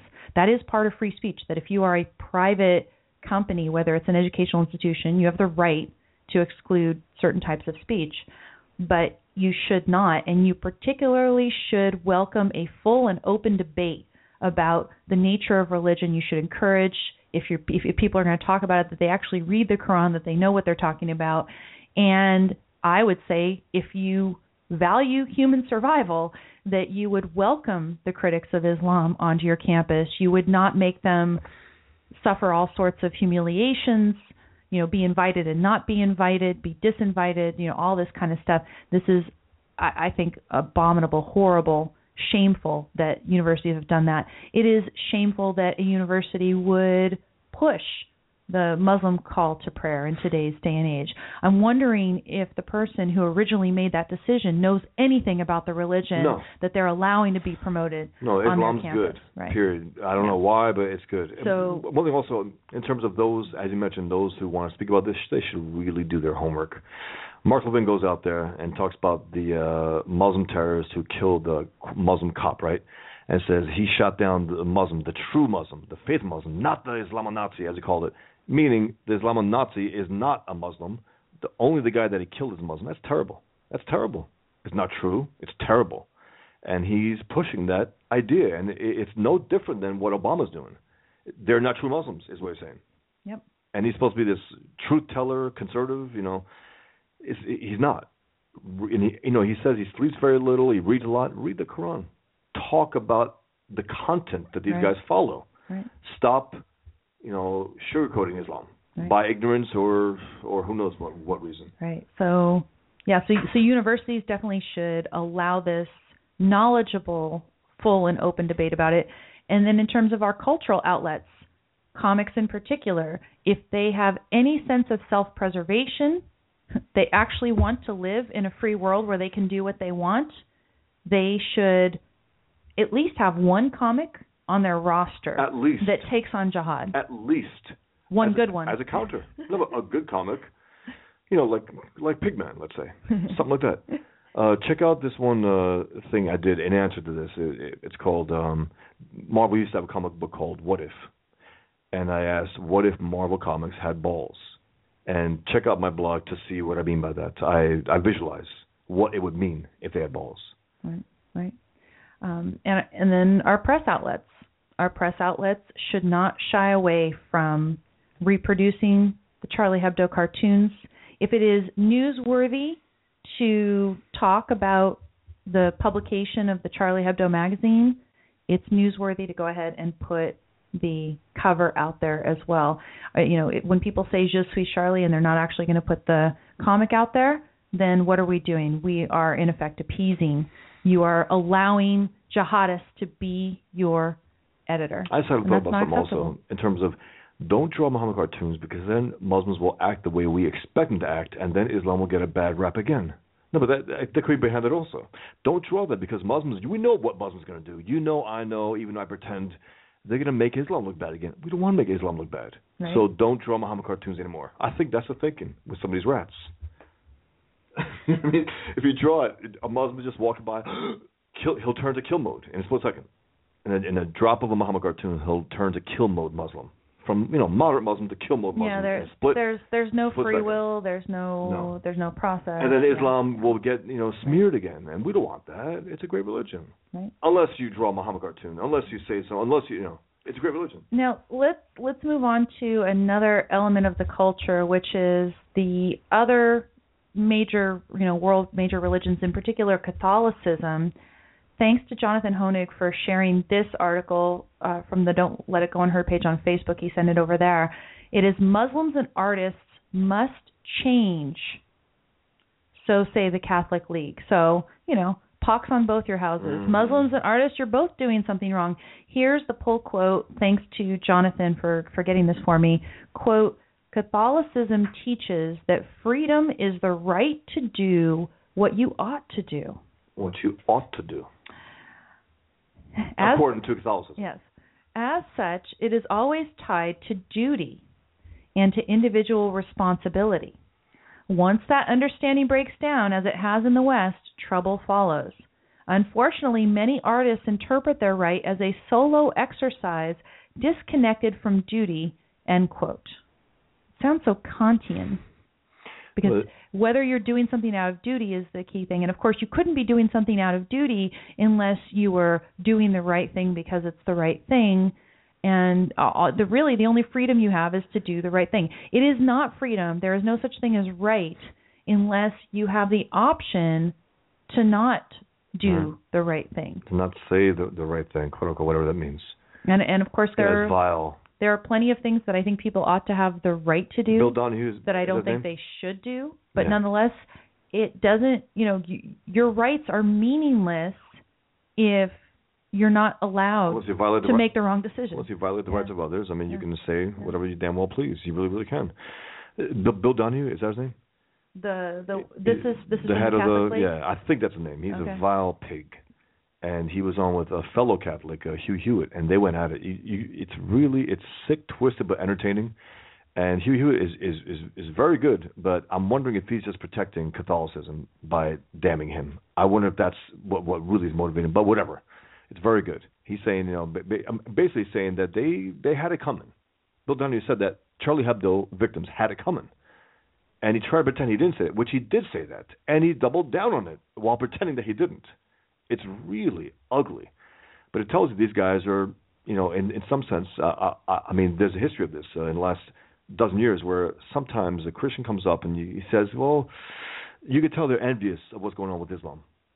Islam is being respected. It doesn't matter how, why, via force, terror, it's being respected, and they want that kind of respect." So therefore, they were going to, you know, san- you know, they're going to sanction this to some extent, what the jihadists have done, because they want their religion to be immune from criticism as well. And uh, I, I mentioned the uh, Pope Rhapsody. Oh yeah, we're gonna mention yeah, we're gonna talk about the Pope as well. But you know, this this idea that you know you have freedom, but freedom is really only the right to do what you ought to do. If you are not doing, so, it's unbelievable. so, so basically what They're he, anti-freedom. what what he's envisioning Except what he thinks freedom is. he he's envisioning himself as a cultural czar. yes. And he's Uh, you gonna- can't do that. yeah, that's what you should be doing with your free Yeah. speech. Th- This is no longer free speech. Free speech is the ability to do. I mean, you know, again, um, you know, the the piece Free of- speech extremists is, is what we are. right. The, the piece the piece of music that we played at the at the beginning of the show today, which was from Mitch Benn, still going to do it. Not my favorite in terms of the type of music it is for the particular subject matter, but whatever. That's not my place to say, oh, he can or cannot do it. Um, Do it. you- I'm glad they did it. They're opposing evil. You know, despite their execution, they're opposing evil, which is a good thing. So Catholic League coming in, we could say, in you know, in general, the whole idea of religion is opposed to free speech and free thought because if you say anything that is not in accordance with the religion, technically it would could be blasphemy, Yeah. and you're not allowed to be doing this. Now there are not a whole lot of people today that are Catholics or Christians that take their religion so seriously to the extent that they wouldn't allow free speech and free criticism. This is a point that's been made a bunch of times. You can insult Jesus or you can insult Judaism Without fear of your life. Mormonism Without without without the kind of fear that you would have if you insult Islam. So nonetheless it's not the same. But but in essence, I mean this is what the Catholic League is showing. Yeah. They're showing that, well, you know, free speech goes only so far. No, if free speech goes only so far. The only the only limit you should have on speech is when a speech act is tantamount to crowded, you know, violence. yelling fire in the crowded theater type situation or actual inciting to violence. Yeah. Otherwise, offensive, offensive, offensive, and you exercise your rights to not be exposed to offensive conduct as much, I mean, you know, content as much as you can. But that is what your right is to do in return. There is no speech, you know, besides direct inciting of violence that is a real threat to anybody. It can offend you. It can hurt you. You know, sticks and And stones. some, and some good. I, I hope they are offended. Some really offended. So They deserve it. no no right to be wrong according to the Catholic Church and the Pope chimes in similarly. Thanks to Bosch for sending me this one. This is from the New York Daily News. The Pope on Charlie Hebdo quote, "You cannot insult the faith of others." Ah, in That's- other that's words, totalitarian. And let them take over. Yeah, what he said was, uh, you know, Pope Francis, in uh, response to the Charlie Hebdo jihad attack, one cannot make fun of faith, and anyone who throws insults can expect a punch. He said, as my friend said, you know, if you insult his mother, you know, expect a punch. No, you're saying that. Right. Your friend maybe told you, but you're telling us now, and that's why I said, you know, I said, and note the the Pope's big butt. You know, the Pope has a big butt here. You know, the Pope's big butt. He goes, it's true that we can't act violently, but, and as uh, Patrick says in the chat room, uh, what Salman Rushdie calls the butt brigade. You know, Right. I hate violence, uh, but you know, But you had it coming. these guys have big butts. You know, Right. they love big butts, but they can't deny it. You know? So the Pope is is giving a similar message. So I would say, you know, this is a challenge to Catholics within your religion. If you don't like what the Catholic League, what the Pope are saying about a limit on free speech to criticize Islam and jihad, within They're on the side of the you know, enemies of civilization. They're on the side of jihad. The Pope, the Catholic League, they are on the side of jihad because they can't condemn them fully. They can't. They are against Charlie Hebdo, fundamentally. They said Charlie Hebdo went too far, meaning they had it coming. As the guy suggested, they had it coming. You draw Muhammad, you drew, you draw in the privacy of your own studio, whatever, and you get to be murdered, and these guys are unmoved by that. They're like, well, I mean, you know, it went too far.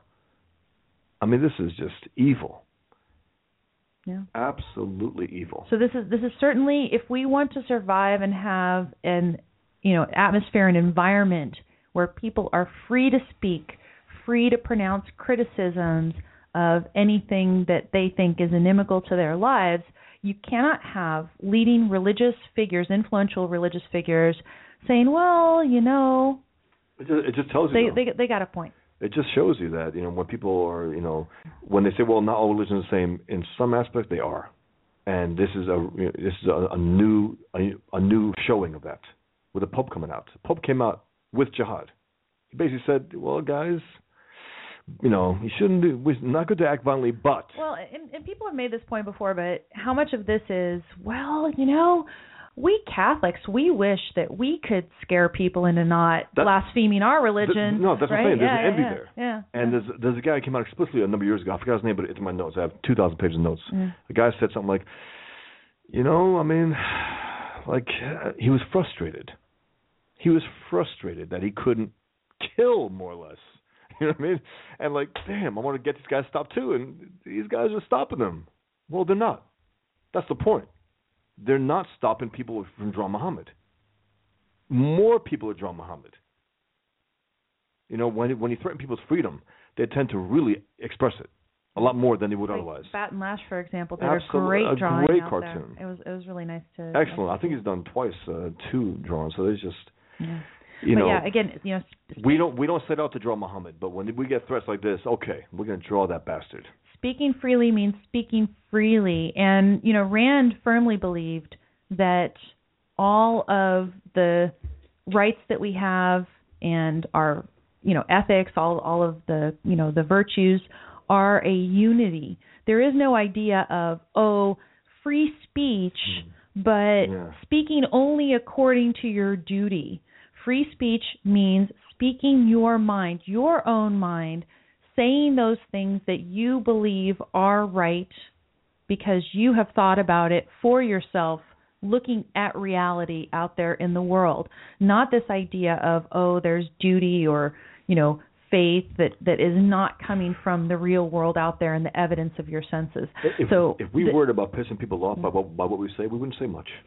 We wouldn't have the show. That's for sure. yeah We wouldn't because we'd be like, well, that might piss this one person off, and someone might like the Pope in this chat room or listening on live. Who cares?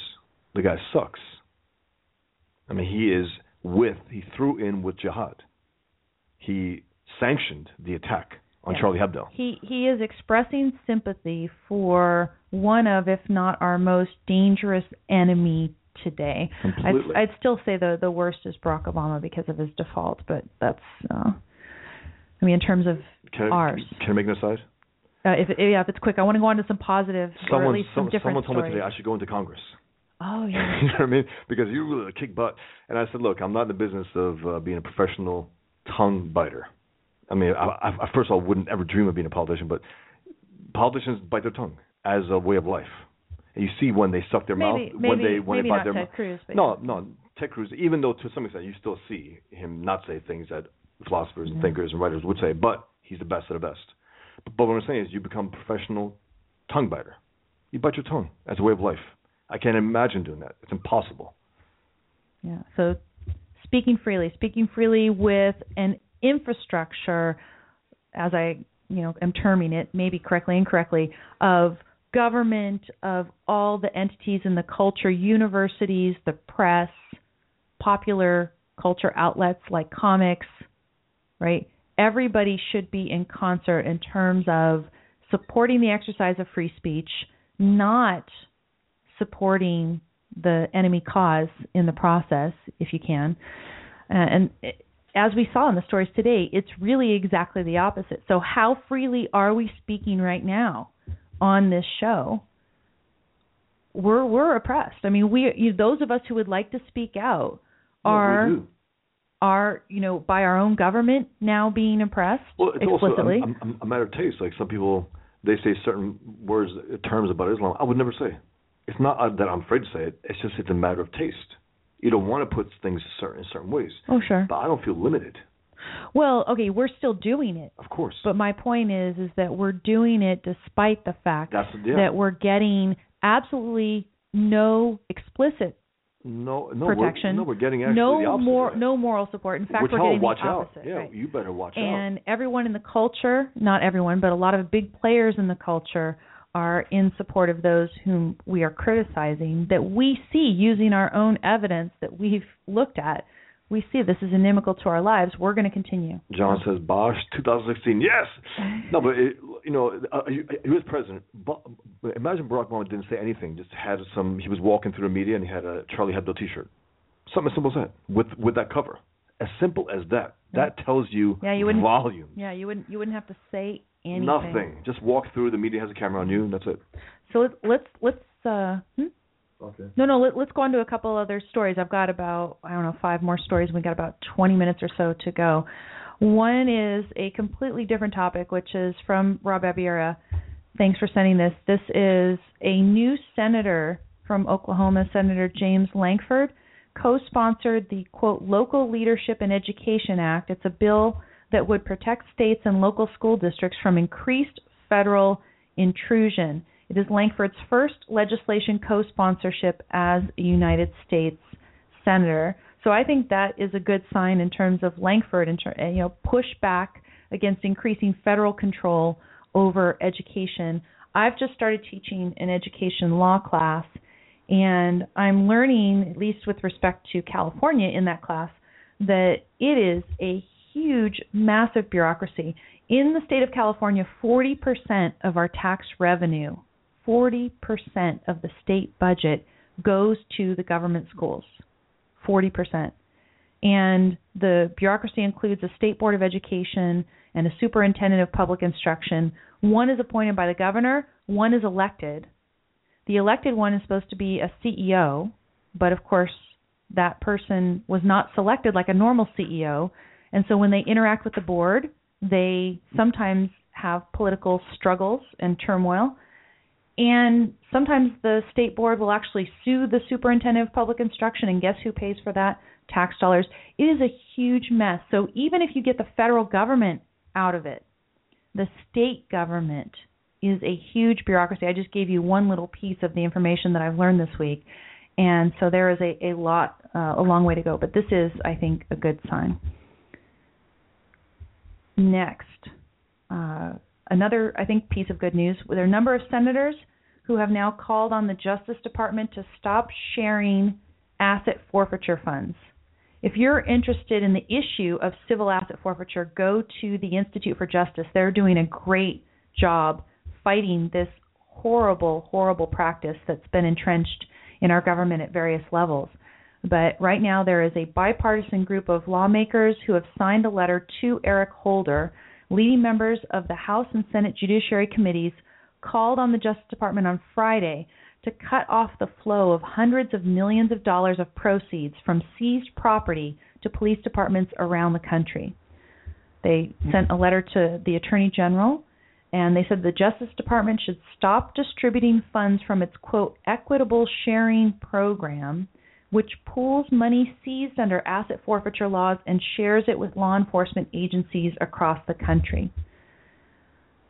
Who was it signed by? The Senate Judiciary Committee. I just I can't believe that they do that. They seize this money in advance of any charging with a crime. Some people whose money and assets are seized are never indicted. This is one of the worst practices. And these law enforcement agencies often have an incentive to do it because they're going to get the fruits of the seized assets. Now, the ones who signed it Senate Judiciary Committee Chuck Grassley, House Judiciary Member Jim Sensenbrenner, Conyers, Democrat from Michigan, and Senator Mike Lee, Republican from Utah, all signing this letter. So you do have the Democrat in there, Conyers, which is good. A number of Democrats have gotten on board with this uh, asset forfeiture issue. So I think that's excellent to see. I'm I'm thinking this is some place where wait, they can actually make a real inroads, make some real progress in the you know in the cause of protecting individual rights. Here's the article that I think I was telling you about earlier. It's Obama says hacks show need for cybersecurity law. And if you remember when we were playing that horribly painful press conference with Obama where he was a couple different times, you know, he was reacting to Sony, he was blaming Sony for having been, you know, not calling him even though they did and why did they make the decision not to play the movie and all of this stuff? And then he invoked twice the need for information sharing. There was going to need to be new legislation. So that's what he's doing. And the, you know these hacks these hacks that are probably made because our government has helped to weaken the systems the networks it just shows we need more law we need more government control.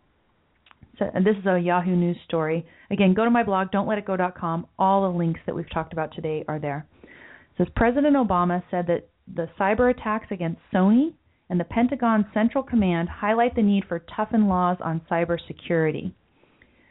Now, here's the quote. This is a quote from Obama meeting with congressional leaders. Listen to the language. With the Sony attack that took place, with the Twitter account that was hacked by Islamist jihadist sympathizers yesterday, it just shows how much more work we need to do, both public and private sector, to strengthen our cyber security, end quote, the president said. He is putting the pressure on congressional leaders. He's using that language that he never you ever heard him use that language? Islamist jihadist sympathizers? No, it's, it's still a crap term, but for him it's just revolutionary. Yeah. He says, I think we agreed this is an area where we can work hard together to get some legislation done to get some gun pointing done. That's what he means, some gun pointing. He had them at his llamas. and make sure we are much more effective in protecting the American people from these kinds of cyber attacks, end quote.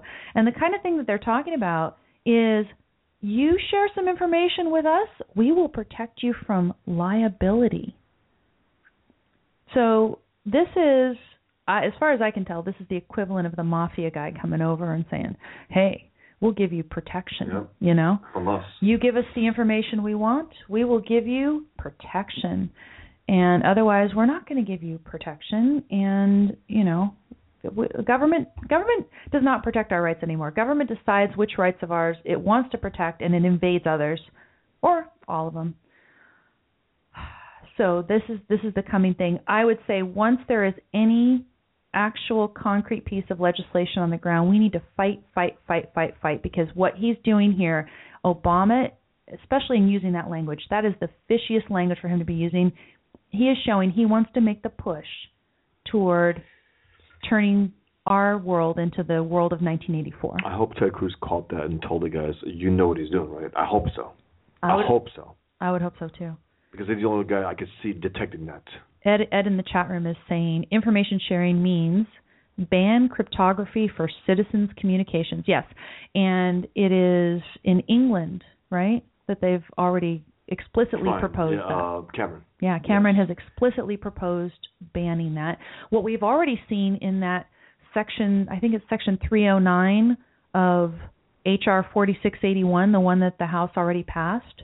In that section 309, right? First of all, they have all these covered communications. They're allowed to collect and disseminate and retain. There's supposed to be this limit of retaining the so-called cover communications for 5 years. But that limit doesn't apply if the communication is encrypted. So, as I tell my legalized privacy audiences, if you want to preserve any particular document, work of literature for future generations to make sure it's not lost in history, it used to be that you would get that thing printed on acid free paper and bury it in the desert. That was what people used to talk about.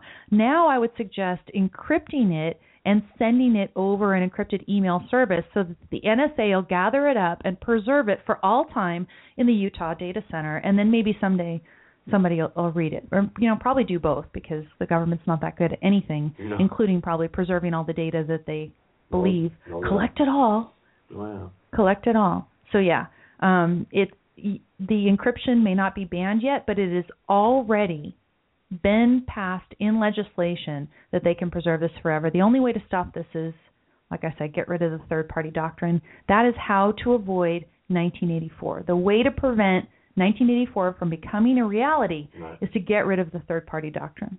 That's those, that's a good, good way of putting it. I guess it's a new Pretty, good uh, way to put it, but that's really what it is. Maybe that's, uh, that's how we do it. you it. shorten that into a title for a piece because it's very good. Yeah. Don't want 1984? Ban the third. Yeah. Get rid of the third party doctrine. Something like that. Yeah. So that's the end of my bad news for today. We have about 12 minutes or so. Let's talk about some stuff which is good. Ted Cruz put out there a positive agenda. That's what he's trying to do is put out there a yeah, but his positive political agenda. uh, ambitions are over. According to whom? He he was 17 years old, uh, liquor or something. Oh, right. He had possession of alcohol. So he's a criminal. Now he wasn't a friends with a terrorist like like Bill Ayers. He wasn't Jeremiah Wright's. You know, he wasn't. He's not a bad guy. He, he- you know, but he had some liquor when he was 17 years old, caught. So therefore, it's over. Don't you know? oh yeah. Now think about this also. That's the one thing the left and the right have been trying to get him on something, and that's the best they were able to muster. I think this guy's clean as a whistle, because they would have believe me. he's been a prominent figure for maybe a couple of years now, and that's all they have. I mean, this is No, this, I'm- this, this is this is good news. I'm I'm sure that there's more coming, yeah, but no. I'm hoping that this it's is all all been able. this level. But this is all they've been, they've been, trying to find. This I'm is sorry. laughable. This No, is it just laughable. It's, it's a joke. And he said, "Well, we were all young." And No. No, Ted, Ted Cruz's political career is far from over, and I really did like. There's a graphic that he put out on Facebook this week, and I went ahead and shared it. But I changed the order Yeah. of the list of Of ten importance. issues that he wanted to tackle. You know, now that the Senate has the majority. So, you know, if you go to my blog at don'tletitgo.com, the place that I link to is the place where I have posted this graphic, and the reason I send you there is because I put a different order to the issues.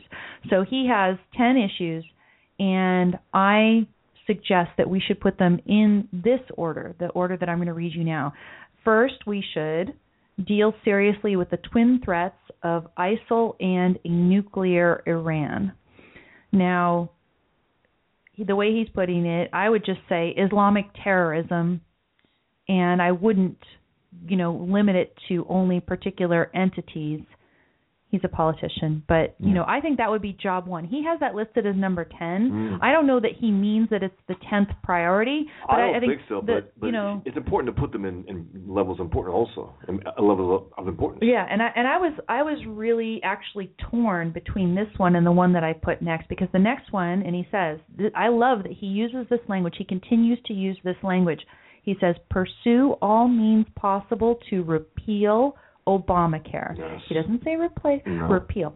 Now, I'm all in favor of them replacing with a free market, you know, Go- government free market get health care out of the bill. That would be good. Bill. Yeah, yeah, that would be wonderful. But you know, so I wa- I was torn between, but I think still right now today, job one, protect us from these foreign jerks, uh, no, wor- worse than jerks, invaders. But yeah, second, repeal Obamacare. Then after that, champion school choice and repeal Common Core. I'm really more in favor of the repeal Common Core. What does champion school choice exactly mean? It might mean vouchers. Do you want government money going to private institutions and then coming with strings attached and all the horrible things? Some of the reading that I'm starting to do in education law shows that it that's really not going to work very well. There's establishment problems for a lot of the religious schools. I think we really just want to do everything we can to get government out. Repeal Common Core is a great place to start, and I would actually put that third. I would repeal Obamacare, then repeal Common Core. Then the next one, I put pass a strong balanced budget amendment. Some say that that's completely uh, something that we could not do, but I would drastically cut spending in some way. It doesn't necessarily have to be a balanced budget amendment, which the economist experts out there say is not feasible at all. But let's drastically curtail spending and let's tack it to some sort of concrete index that we can do. If it's not a balanced budget amendment, it's you know balance plus a certain deficit limit or so you know whatever is actually realistic. Let's try to to rein in that spending. So that would be the next one. After that, uh, pass fundamental tax reform, make taxes. Actually, I don't know. I'm actually torn between these two. Which would you first? Would you cut the spending or would you get rid of the IRS first?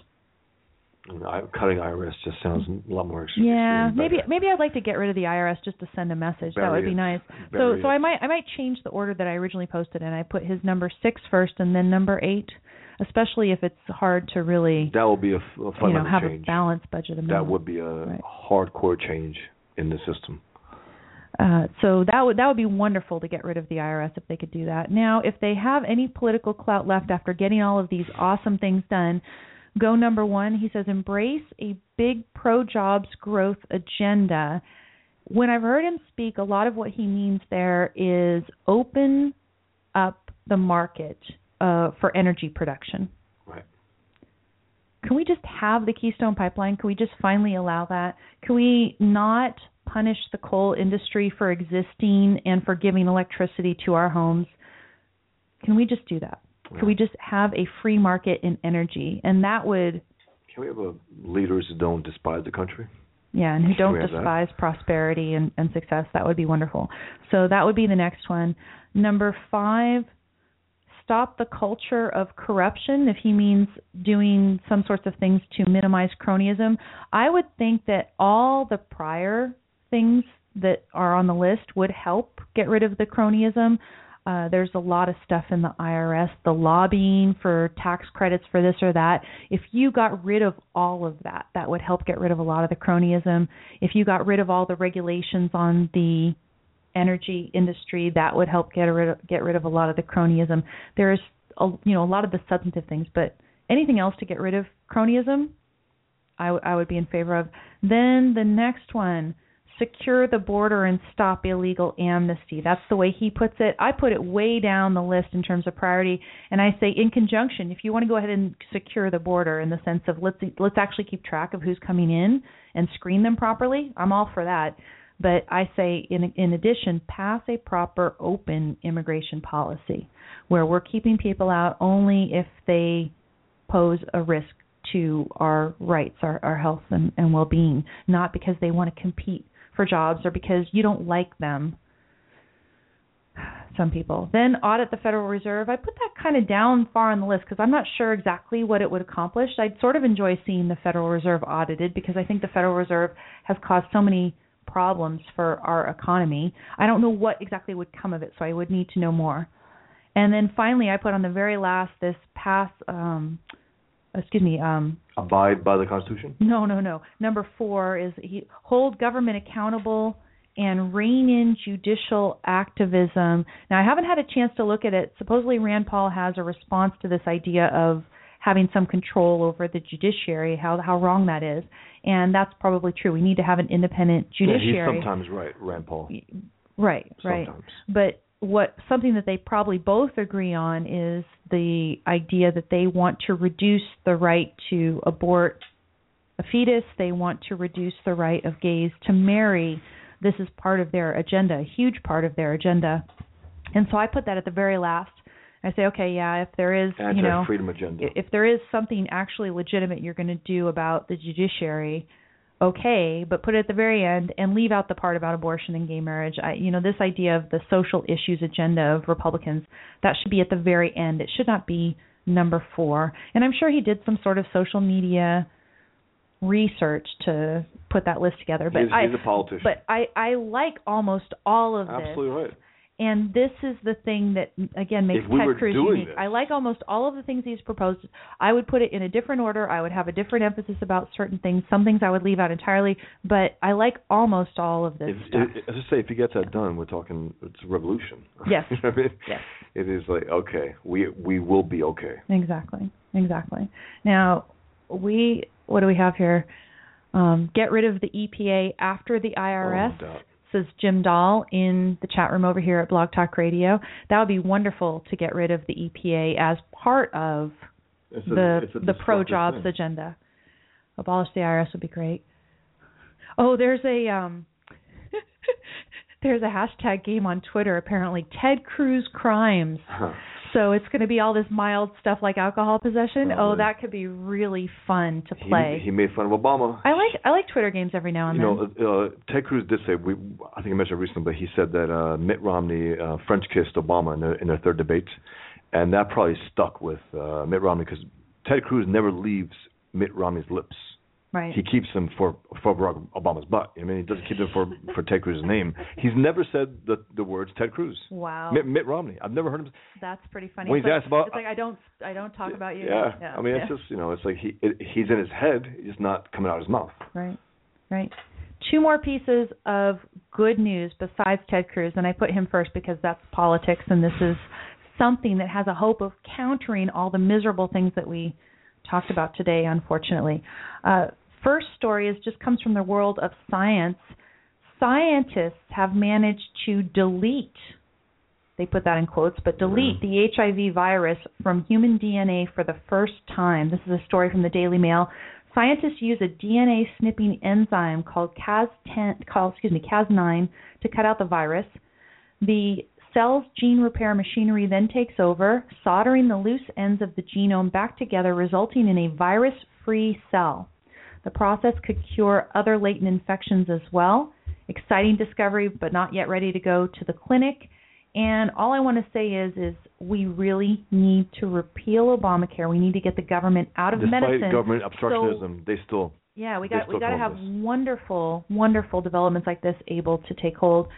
And then finally, awesome news culturally, Whiplash, the movie, got five Academy Award nominations: Best Picture, Best Supporting Actor, Writing, Adapted Screenplay, Sound Mixing, and Film Editing. All should have been best director, best stuff. actor, best original screenplay, but whatever. It's That's- good. yes. And it comes out on the Blu-ray February tw- comes out on Blu-ray February 26th. Okay. So great, that, that, great. that should be great.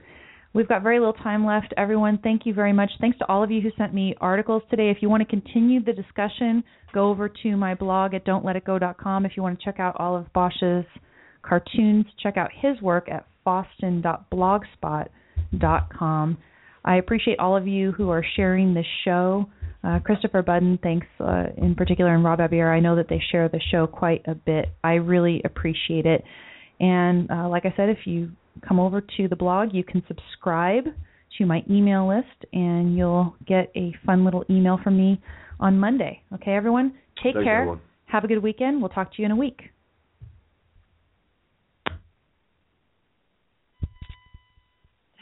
Ten seconds.